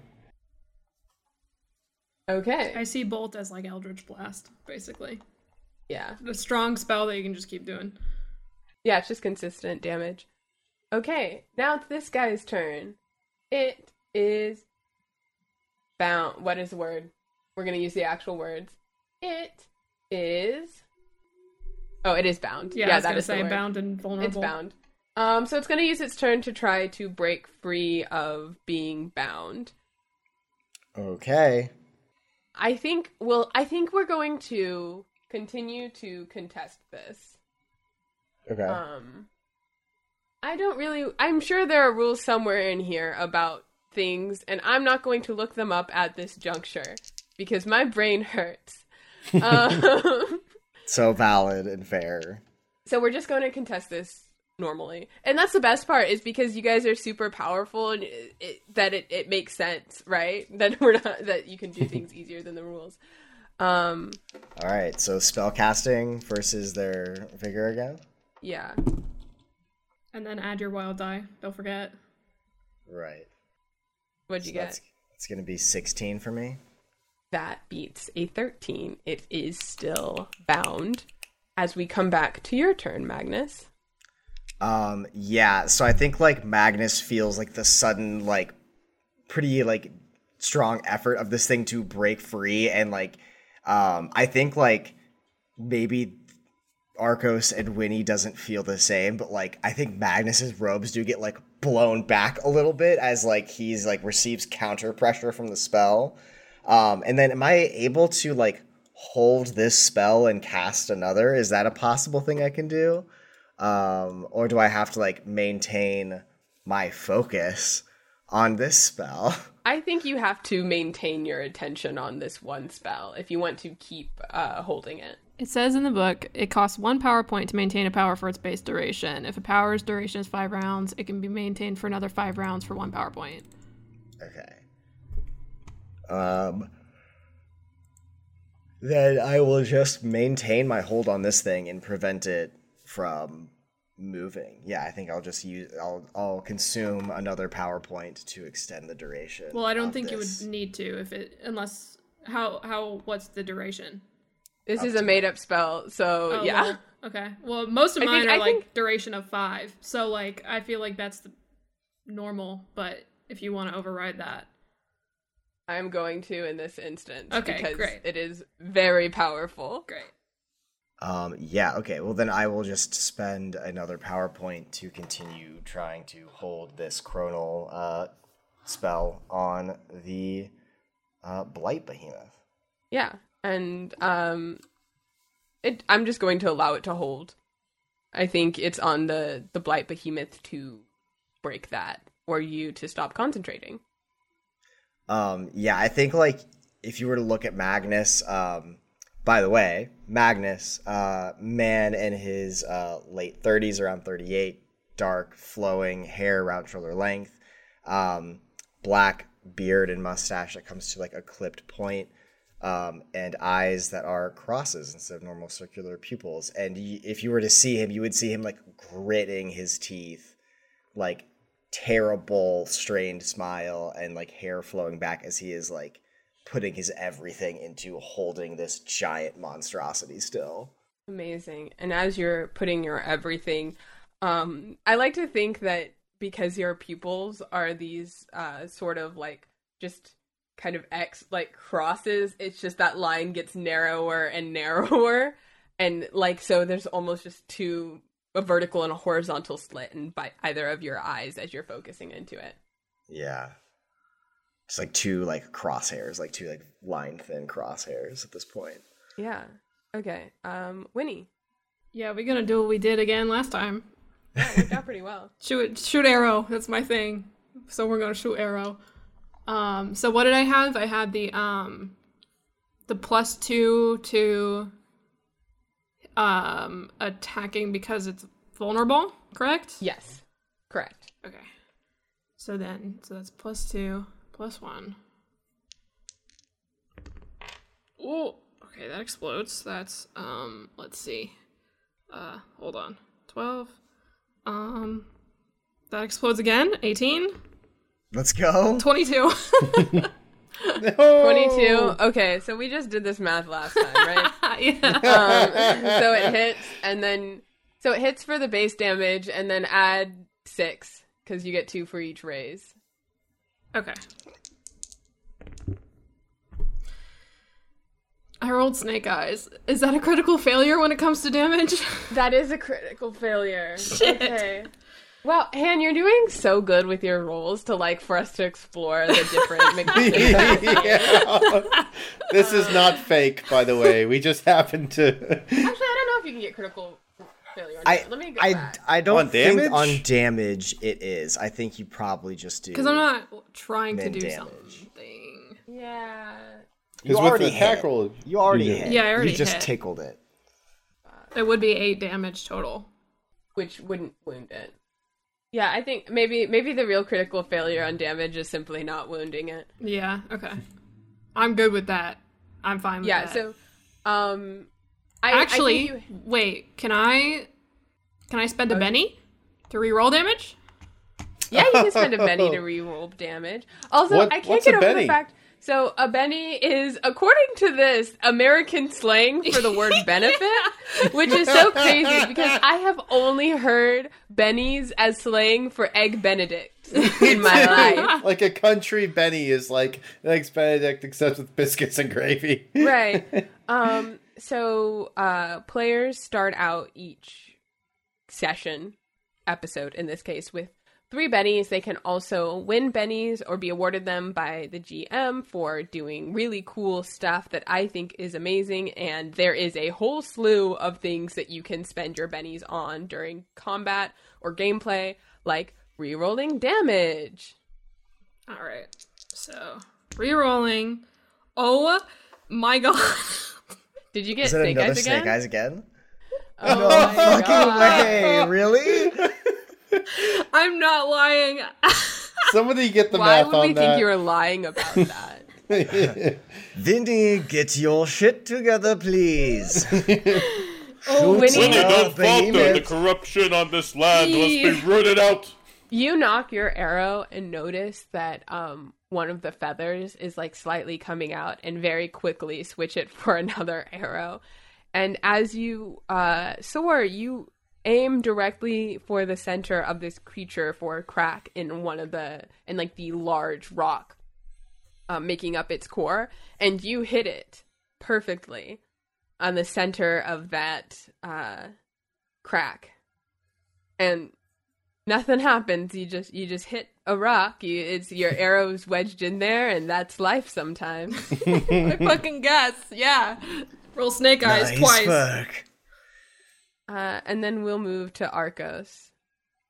Um, let's see here. So the smite's still there. Bolt. Um, no one has a wound yet, right?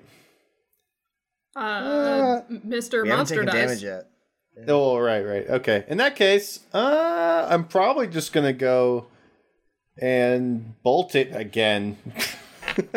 so raise my my mace, call upon my god, and point it at this thing, and You've blighted this land far too long. Begone, spirit of the dark. and then just lay it down the law real quick. Uh, that's an eleven. Eleven will hit. All right. Um, so eleven, and then is that a raise on top of it? No, I don't think so. Yeah, I think it's exactly one raise. All right. So that is 3d6. And a 1. And a 4. And a 1. My god. That is 6. Six does not wound it. All right, boys. that sucks. Um. Okay. Uh, unless I spend the Benny. you can spend, spend a the penny. Benny? Yeah. Yeah. So is that reroll all of them? Um. Yeah, all dice, I think. Yeah. Reroll Cool. damage. So I'll die. Six. Excellent, Benny. Four, two, and reroll the six. So six, four, two is 12. Plus four. 16. Okay, that takes you exactly to one raise. So that's another wound. That is another wound. Woo! Now see, that's what I'm talking about. Good work, Arcos. like, Don't give me a bigger head. I don't think I need it. Cool. Okay, so I'm gonna roll for. Oh, sorry. No, let's talk about this. So wait, or did you just fire another bolt again? yep. So as you do, you fire from your hand or from your mace? I fire from my mace. I think like I raise it up and call upon God, and then just start blasting. The lightning storm that has been swirling up in the sky, thunder as arcs of electricity jump from cloud to cloud. You hold at the top of a mountain your very long metal pole into the air, and lightning hits it square on the center, collects in uh just collects in like circular arcs around before going directly uh, to the exact same wound that Winnie initially shot her arrow into and severs its arm. Um, again, it is frozen in time, so its arm is severed, but it has not moved. Behold their mighty hand! and um, this character, this uh, behemoth, in response to that, on its turn, will try to break free again. Whoa, now. Steady on. Steady as she goes now. Okay, and you get to roll. Uh, okay, the 6 explodes. So that's going to be 10 plus 6 plus 5. So that's uh, 21 plus 2. So it's going to be 23. Yeah, yeah, you hold on. Easy now. Okay. Whoa. Shh, shh, shh. Magnus is shushing the behemoth. Shh. Whoa now. like it's a pro- are- Like it's a troubled horse in a prairie. yeah, It yes, is yeah. literally frozen in time. Easy now. The behemoth now. begins to shake against the constraints. You can feel your spell is holding for now. Um, yeah, uh, clenching so hard, um, i i with everything he has. And it is your turn. Um, okay, so I'm gonna, I'm gonna burn another point to maintain the spell for another round. Yeah. Um, and then understanding like, I, and I'm I'm saying this is a point of order. I this is also just a fun rule we're doing for this combat because I don't think I don't think you can continually double up duration. ah, But okay. we but you can here is what I'm saying. Okay. I'm just saying so that way you know this is happening. But if this doesn't happen later, So when we get nerfed and we have to follow the actual rules, I won't have. We have to actually be like, play the game "But- right, yeah. But before, Yeah. when I was a god, it was easy. Yeah, okay, I got you. No, it's Yeah. no worries. Um, so then um, I'm gonna do something else. I'm gonna try to do something else, which is ridiculous, which is try to persuade this thing. Um, because there's something else I can do besides use my fucking words right now. Um, besides hold this spell. So um, I want to basically make a persuasion check to like try to get this thing like on board with the fact that it is the part of the cycle of good and evil that should be like receding now. And so i want to make that persuasion check i guess. Um and i guess magnus will say like too long have you darkened the skies with your influence. Recede now back into the earth and be asleep a while longer um and then it's just a d6 persuasion so yeah, go ahead and subtract. I think four. I don't know if I can do more than two, and I've been doing that. But God, that's yeah. Subtract. You know what? Just subtract three from your roll. subtract three okay cool got it or two. No, you have to subtract two. Sorry, I said subtract. I th- I don't know if I can do more than two because that'd just be an automatic failure, and then there's no point of you rolling. So I guess I'm gonna say subtract two. okay.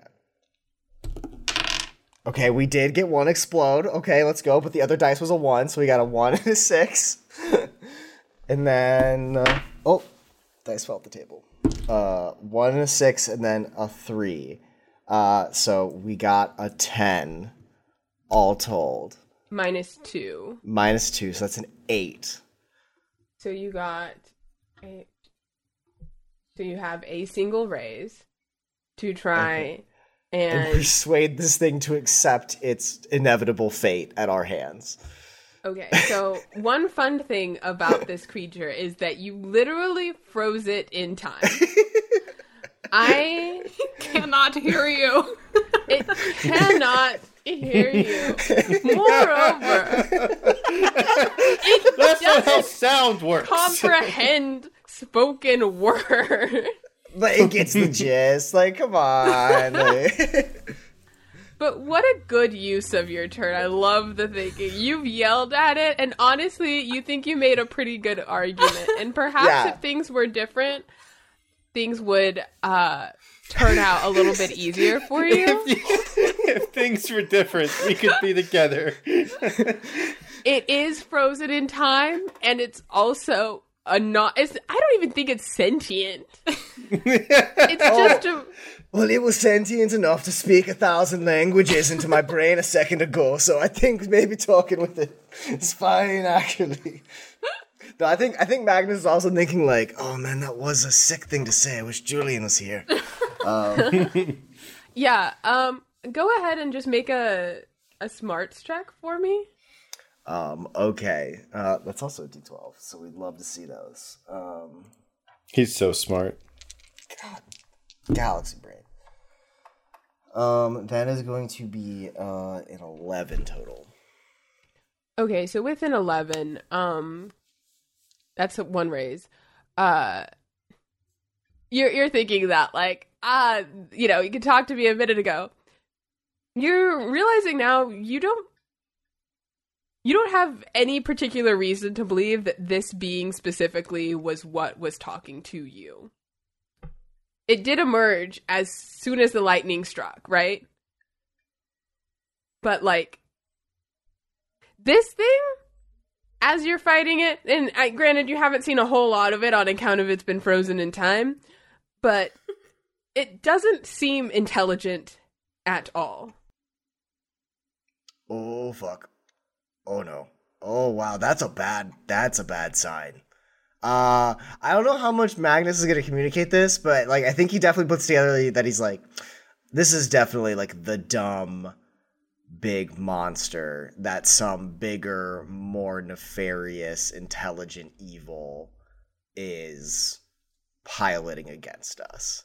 I think Magnus suddenly goes from feeling like this fight is going very well to maybe feeling like the fight maybe hasn't super begun yet. winnie it is your turn You know what I'm doing. I i already know what's up i already know what the fuck you is already up. know what the fuck is up. Um, hopefully I don't roll fucking snake eyes again. Um, and it's still frozen, so I still get that plus two. yeah, I would love for you to actually kill this because I don't think it's gonna break out, and this, and so all of my turns just get to be me being stuck. Amazing. Um. Oh lord, that is as close to a snake eyes as I can get, but not quite. Um. Three. Um. Five. Six. No, No, I You- think so. wait, is wait, is that to is that your to attack it? Yes. No, you don't have anything. I was just making sure you didn't forget anything. No, that I rolled a two and a one. I have a oh. I have a twelve plus one to shooting. I rolled a two on my d six. I rolled a one on my d twelve. Plus three is six. So Gotta no. get him out of the way early. Get him out of here. no. Episode one. First combat. No, we're good. Just get him out of your system. We gotta hit up the casino after this because like that is your luck is incredibly bad. Like you've negatively yeah, I'm gonna lose all my so money much. and go to the casino because I'm rolling you are- snake eyes. Winnie. you've negatively charged. Um, as again, this one actually, uh, you decide to aim for the joint of the other shoulder, and your arrow just barely misses its target and sort of snaps on the top of uh, a rock. Instead of piercing through at a joint, it goes directly um, toward the face of the other arm. I guess I'm calling them arms. Um, and it is a little disappointing. yeah, no shit. Arcos, what you got? One more bolt. Two more bolts. All right, here we go. Oh, that's not great. Uh, that is a six. No, six doesn't hit. I'm like, ah, yeah, what is it? Oh, I'm running out of holy power for some reason. Um, yeah, as you attempt to channel, I think what happens is the lightning just doesn't hit your mace. like you're trying to pull it out of the sky and it just simply is not working. Um, Magnus, don't tell anybody about that. and I think as you each sort of have these moments of uh failure, worry, in Magnus's case, recognition, the sky does get a bit darker. And the behemoth is going to attempt to break out again. Okay, yeah. Um, I'm going to use a Benny to re-roll that. Wait, well, yeah, I'm going to use a Benny to re-roll that. I only get Bennies when you guys use yours, so thank Yeah. you for that. It's a rule that we're doing. Okay, what did you roll, Rob? 10. Uh, on my first roll, I got a, I think it was like a two, and it was like a seven total, rolling a d12 and a d6. Uh, on my second roll, I got a 12 and a six, so those both explode. So that's 16. oh, plus uh 12 which brings us up to 28 I think that's the highest roll of the session so Shit, far. Yeah. The difference the difference between our rolls was 18 then. yeah Is that is that a raise? I'm sure it's at least one raise, right? Maybe Um, two. i think That's that's 6 raises, right? Holy moly! Uh, it would be 18 no 4 Oh, it's- Four, yeah. Oh, it's 4 at least it's not 7th Sea where you can bank raises for later. and it does use its action to break free um Okay. however this guy does actually have like a little free action Valid. Fair and Um, valid. As it shakes off the bounds of time, um, it's one free arm that you have yet to destroy. The other immediately falls down into the lava. Swings out at. Who do you think would be standing closest to the front? I assume Winnie would be standing closer than Magnus. You're both doing ranged things, but. I feel like well, I went in first. I also have the shield. Oh no, up. I know you're there. I'm I'm looking for the second person I'm gonna hit. Uh, Magnus would have been in the back like we established. I so- yeah. my my bow has good range than like better range than like a short bow, but it's still pretty short range. So like I would be as probably as close as I can. Its hand rises up, and the entire weight of a giant boulder smashes down into the two of you, or tries to. Um, which is strength. It's strength plus a d4. It is strong. I add a plus eight to this. Oh fuck. Yee. Well, my parry is a Oh, nine. I so rolled I- so badly. What the fuck? um, Oh yeah, is this parry or toughness right now that we're? this is against your parry. Oh okay. Okay, one plus two is three plus eight is eleven. I don't hit you with my. I fall down with a giant eleven. Doesn't hit, right? Wait, me? You. it hits me. Two. I have a Yeah. nine. Uh, it, yeah, no. parry? Our, this is our my parry's five. Oh, oh, your toughness is your armor, isn't Yeah. Mm-hmm. Yeah. Okay, cool. I'm happy again. I haven't gotten to do anything in combat, and I thought for a second, God, I got confused. Okay, yeah, that's a. So I rolled a thirteen to hit both of you, which hits, and then I deal eleven damage to each of you as you get crushed by a boulder. Briefly, you get smashed. So did that? Since you rolled thirteen to hit, that's two raises above my parry. So would that increase the damage? I'm just trying to be as fair as possible. Technically, I don't think so. Mostly because the stat block I'm using, I didn't write anything in. Mm-hmm. I could roll another d4. Could roll another two d4s if you wanted me to. I mean, up to you. Stop I'm just, asking about the homework, I'm Hannah. just trying to be fair. If we die, we die. I'll roll. I'll roll an. I'll split the difference. How about that? Okay. Because technically, when I made my stat block, I should have made affordances for those sorts of things.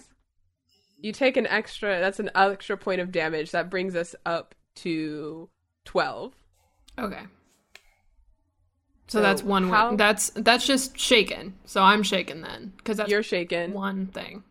And Brennan, I believe you are out. You are also now shaken. Uh, that is correct. My toughness is 10, so Yeah, that's just shaken. Yeah. my toughness is also ten. Cool. Okay. Everyone is shaken. We all know how things work and we know the rules so well.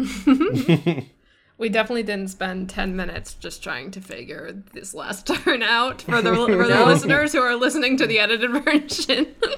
Yeah. It's so Yeah. cool. Um, excellent. Anyways, wow, that was so quick. That's so quick and expedient. I can't believe for how this quickly game you to have figured it all well. Uh, Rob, what does Magnus do? Uh, your friends just got bonked with a uh, giant uh, boulder appendage. really bonked us. They got Real- bonked. real good. Super bonked. They're they're not like hurt. Of course, they got crushed by a boulder. They're not like actually wounded. They're just kind of like We're not shaken up great a little bit. a little shaken up. Can I flavor that like I saw it, raised my shield, and like cracked it over us? Yeah. So You we're can both say that really you- shaken from. I can say uh, that you and Winnie are standing next to each other, and you pulled your shield up to bear the brunt of the pain. Uh, oh! Um. So, uh, so far we have experienced what the spell Bolt does. Uh, the spell, all the spells in Savage Worlds are so artfully named. This is not Bolt. This is Blast, um, which is the same thing as Bolt, except it explodes in a medium uh, blast radius. So I think Magnus, having now dropped the time uh, holding spell is going to try to explode the remaining p- appendage off of this thing um, that just smashed his friends. Um, because Magnus is a wizard of space and time, I think there's a fun way that I want to flavor that, but it's a um, yeah, a spell casting roll to hit, I believe. So, um, should I roll to hit or should I describe the thing? Um, roll a hit first. Okay. Oh, that's an exploding 12, baby. Okay, so that's a 12 and a 5 plus a 5. So that's going to be 22 plus 2. That's going to be 24 to hit with blast. Okay, so that's And I'll, yeah. Um, so it says if I cast it at plus 2, the blast causes 3d6 damage or 46 with a raise. okay. So that's three raises. That's four raises. Yeah, four raises. Need more d6s. um, so how many how many d how many d6s are you gonna let me roll here, babe? You roll five here. I'm gonna roll five. Okay. I don't have quite enough to do that all at once. Okay. Wow. Okay, that was a lot of low rolls. Uh. the last one exploded. Okay, so that's gonna be nine plus six. That's fifteen plus a one. So that's going to be sixteen explosive damage. Um, a lot, and since I got a raise, it's going to be upgraded to a large blast template. Um, so it is a large explosion. And so what this looks like, um, since Magnus to, Magnus is too uh, tasteful to just fling fireballs, um, or Chronomancy Wizard, what it looks like as um, instead of like an explosion, it is actually an implosion where space folds in on itself in a rapid collapse that then you know the shockwave of blasts apart an area around it. Um, sort of a like miniature black hole effect um, instead of a large explosion. Um, and you see him sort of like flick his wrist out um, and activate this magic against the behemoth Magnus, you flick your wrist outward, your palm outstretched wide open as those runes, um, which I mentioned, sort of formed out of a crackling of reality that were just shaken off through a sheer force of will on behalf of this behemoth, uh, reform. Five pinpricks of light cracked into the fabric of reality, making a sort of pentagon around this creature. Pull inward toward the center and with it as if you were pulling together two pieces of fabric to fold. This behemoth shatters inward on itself as gravity collapses as the force of the dimensional force of this area collapsing inward shatters this into dust essentially the tendons that make up this kinky blighted tentacles are shredded from themselves and pulled inward to a single point. And even though it is a even though it collapses in on itself, as soon as you release and take your the palm of your hand and clench it together and let it go, there is a shock wave that erupts as reality bounces back to its natural state. You guys feel this wave of just vibration pour through you as air that has been suddenly sucked into one location attempts to repressurize and equalize. And there is not a behemoth in front of you anymore. There is nothing. The storm ahead, or above, the storm above, is still crackling. Not with malice or anything, but just because that's what happens when you're at mountains in the middle of the afternoon. The fog from the volcano rolls back in. Parts of the edge of this large opening shatter inward and fall, splashing.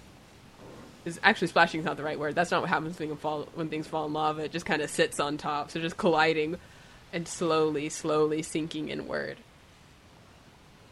And you are all there, standing in silence. There's still the rumbling of the land. There's still the distant sound of thunder as arcs of lightning go from cloud to cloud. This is what you came here to do. And it's done.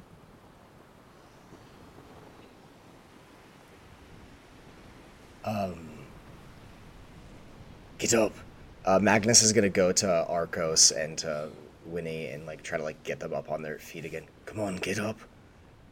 I do- something doesn't feel right. I don't think. I don't think it's over.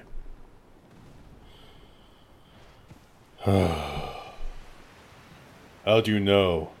Thank you, as I accept the hand. We've felled hundreds of evil beasts, and there's always sort of a momentous moment where we realize, like, oh, the evil thing is gone and now things are okay. But this place is still fucking cursed, and it still feels like we haven't done anything. I think you're right. Uh, Magnus sort of looks up into the clouds, and I want to see if I could like pinpoint anything in there that is like, like, like, 'cause that's like where the lightning came down. That's how the behemoth was summoned. The storm seems sort of like portentous of something, so I kind of want to like scope it out. Yeah, uh, go ahead and look up and see what you notice.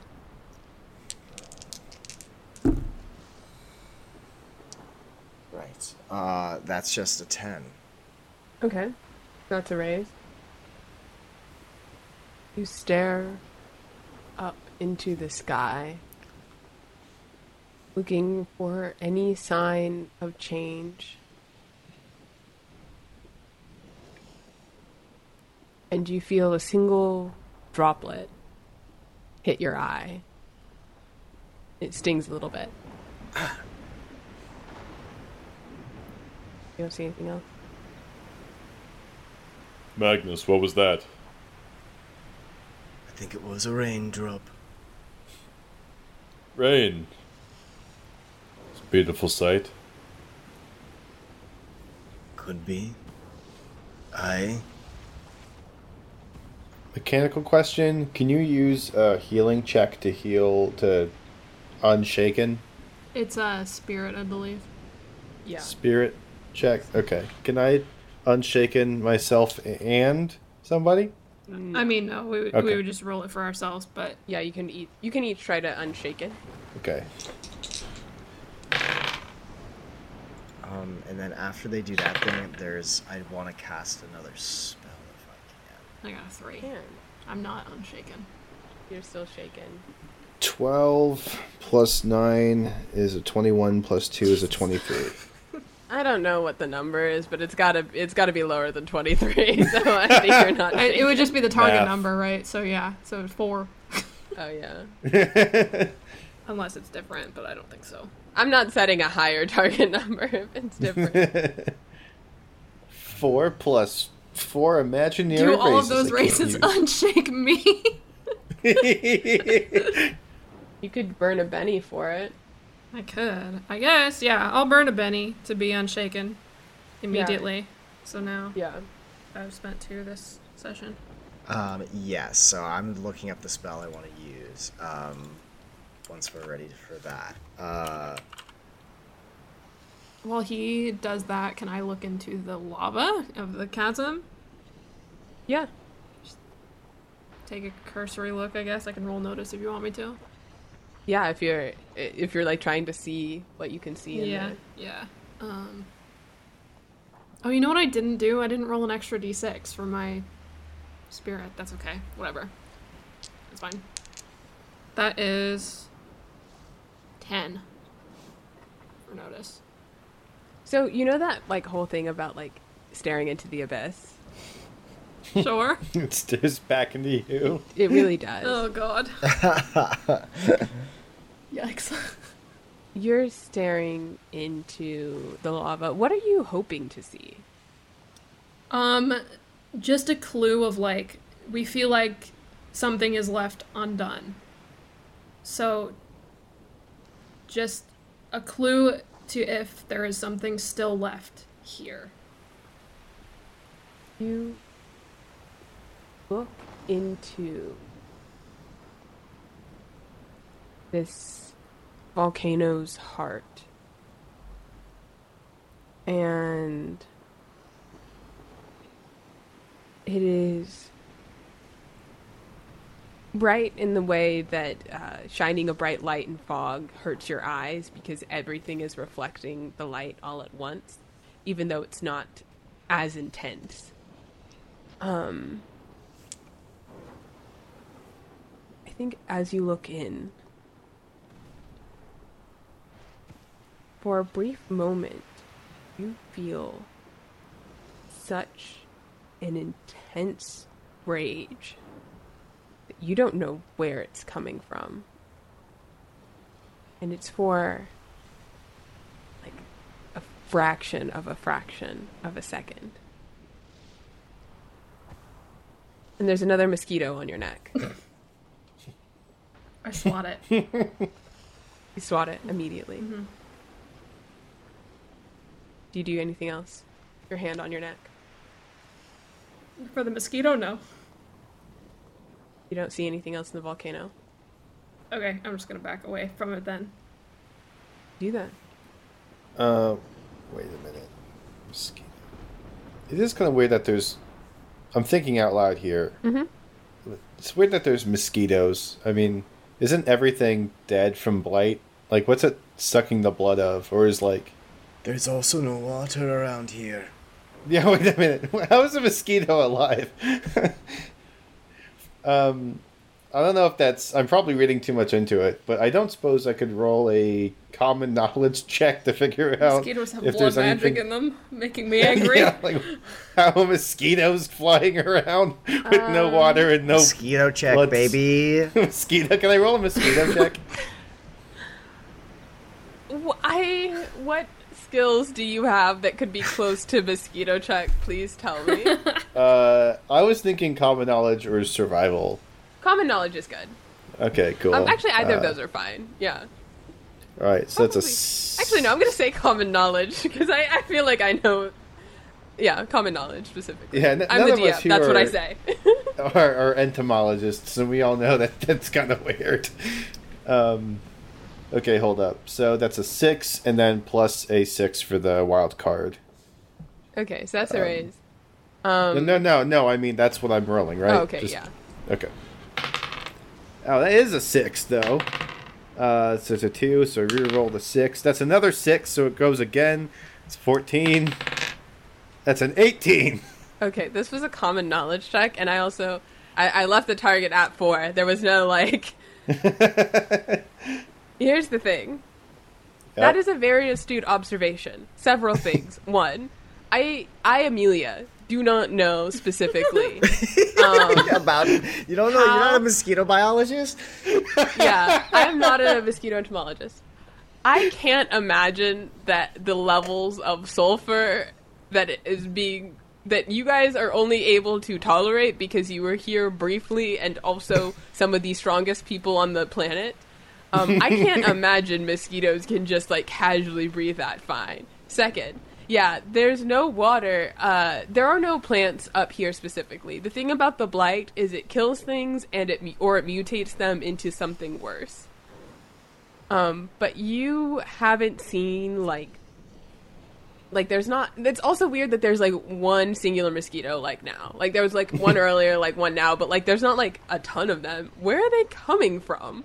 Yeah, wait a minute. And they just seem to be biting me for some reason. yeah. So f- my follow up to all of this is I would like to cast the spell divination. Um, what this does is it is a brief conversation of about five minutes. Uh, so it allows the caster to contact otherworldly beings or forces to gain information. Preparing the spell takes one uninterrupted minute and must be done at a site relevant to the spirit being contacted. So, um, Magnus has a hunch that there is a very powerful, sentient, uh, magical being at this volcano. So you're just gonna call him up? I'm just gonna, yes, You homie, what's up? It's been a Call while. Taylor up. yeah, um, yeah. Magnus, uh, listen, is impulsive. That is one of his uh, character flaws. Um, he is he's uh, he's impulsive. He's curious, um, and he's arrogant, which is a uh, combination that is is rife uh, for cooking up bad decisions. And yeah, this is one of them. So uh, what I do is uh, what do I roll here? um, I so I just roll a spellcasting roll, and then I think you just decide what to roll. If there is a spirit here that is I contacted, think I think that I is will set contactable. Yeah, I think what Yeah. I'm gonna do in this is set a target that's higher than four for you to reach. For sure. Um and Yeah, I think there is a section of the book of like what happens if you try to like contact a primordial spirit being. Um, Yeah, there's for a whole. D100 table of how to explode mines in there. How exploded Yeah, is your I'm- I'm mind? Three looking for that raises. You are dead. It's gonna end up with like permanent psychological disconfiguration, Arthur style. Yeah, I'm speed running mental uh, like magical debilitation at this point. How do I how do I see into the void as fast as possible and? I'm gonna say it takes an eight to get a basics is your target number. I think that is worth contacting a primordial, uh, whatever you're trying. I I think that's worth. I'm trying to reach out to something I don't understand, and I think it's here because I fought a rock monster at a volcano, a blighted rock monster at a volcano. Yeah. Uh, so Magnus is going to, in the like sort of like volcanic ash around them, uh, like draw a magic circle uh, with runes around it over the course of a minute.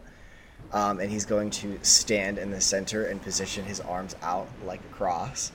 Um, Oh, T pose. you're getting Yes, he's- dangerously close to my one rule. Yes, he no, he's T posing for sure. Um, Okay, T posing is allowed. well, actually, no. We're we're gonna bring it up to a Y, like he's sort of like uh, you Praising know, the sun. Yes, he's praising the sun. Capital Y is allowed. You can do your little Uh, sun salutations. Yes, ex- precisely. Um, and we'll roll spell casting. Oh, I'm gonna spend a Benny to roll that. Thank you very much, because that was a five, not high enough. Okay, okay, okay. Uh, that is a 13. A 13. Um, okay. Talk to me, baby. What's going on, Volcano? Where we You at? You have to speak to it like that. These are primordial gods. I'm Have trying to focus, Magnus. Arcos. Don't you see the circle? You reach out to something, anything that can provide you the answers for why what you've spent the past year plus of your life working toward has culminated in by all means a lackluster battle compared to what you were expecting. Yeah, this is sort of an anti-climax. You fought more harsh things than this. You've come far closer to death than this. And as your arms are outstretched, you're looking up toward the sky. Yes? Yeah, I think I think he is just doing a cause and effect, you know, sort of uh, association. Is like, well, it's probably something in the sky. Like if that's where the spirit is conjuring lightning from. And as you look up to the sky, you focus on the clouds, the lightning, and then it's immediate pain. In the same moment, as you are blinded by light again and are struck with lightning.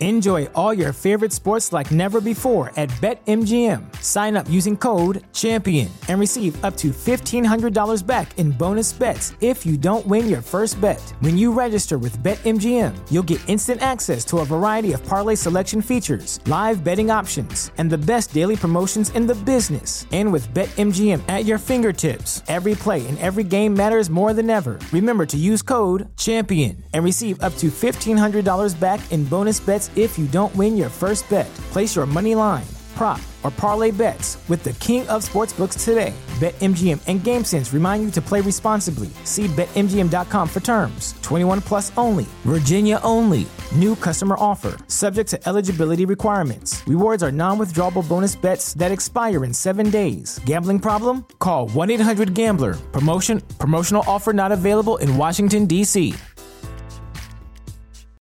As humans, we're naturally driven by the search for better. But when it comes to hiring, the best way to search for a candidate isn't to search at all. Don't search, match with Indeed. When I was looking to hire someone, it was so slow and overwhelming. I wish I had used Indeed. If you need to hire, you need Indeed. Indeed is your matching and hiring platform with over 350 million global monthly visitors, according to Indeed data, and a matching engine that helps you find quality candidates fast. Ditch the busy work. Use Indeed for scheduling, screening, and messaging so you can connect with candidates faster. And Indeed doesn't just help you hire faster. 93% of employers agree Indeed delivers the highest quality matches compared to other job sites, according to a recent Indeed survey. And listeners of this show will get a $75 sponsored job credit to get your jobs more visibility at Indeed.com slash podcast. That's Indeed.com slash podcast. Terms and conditions apply.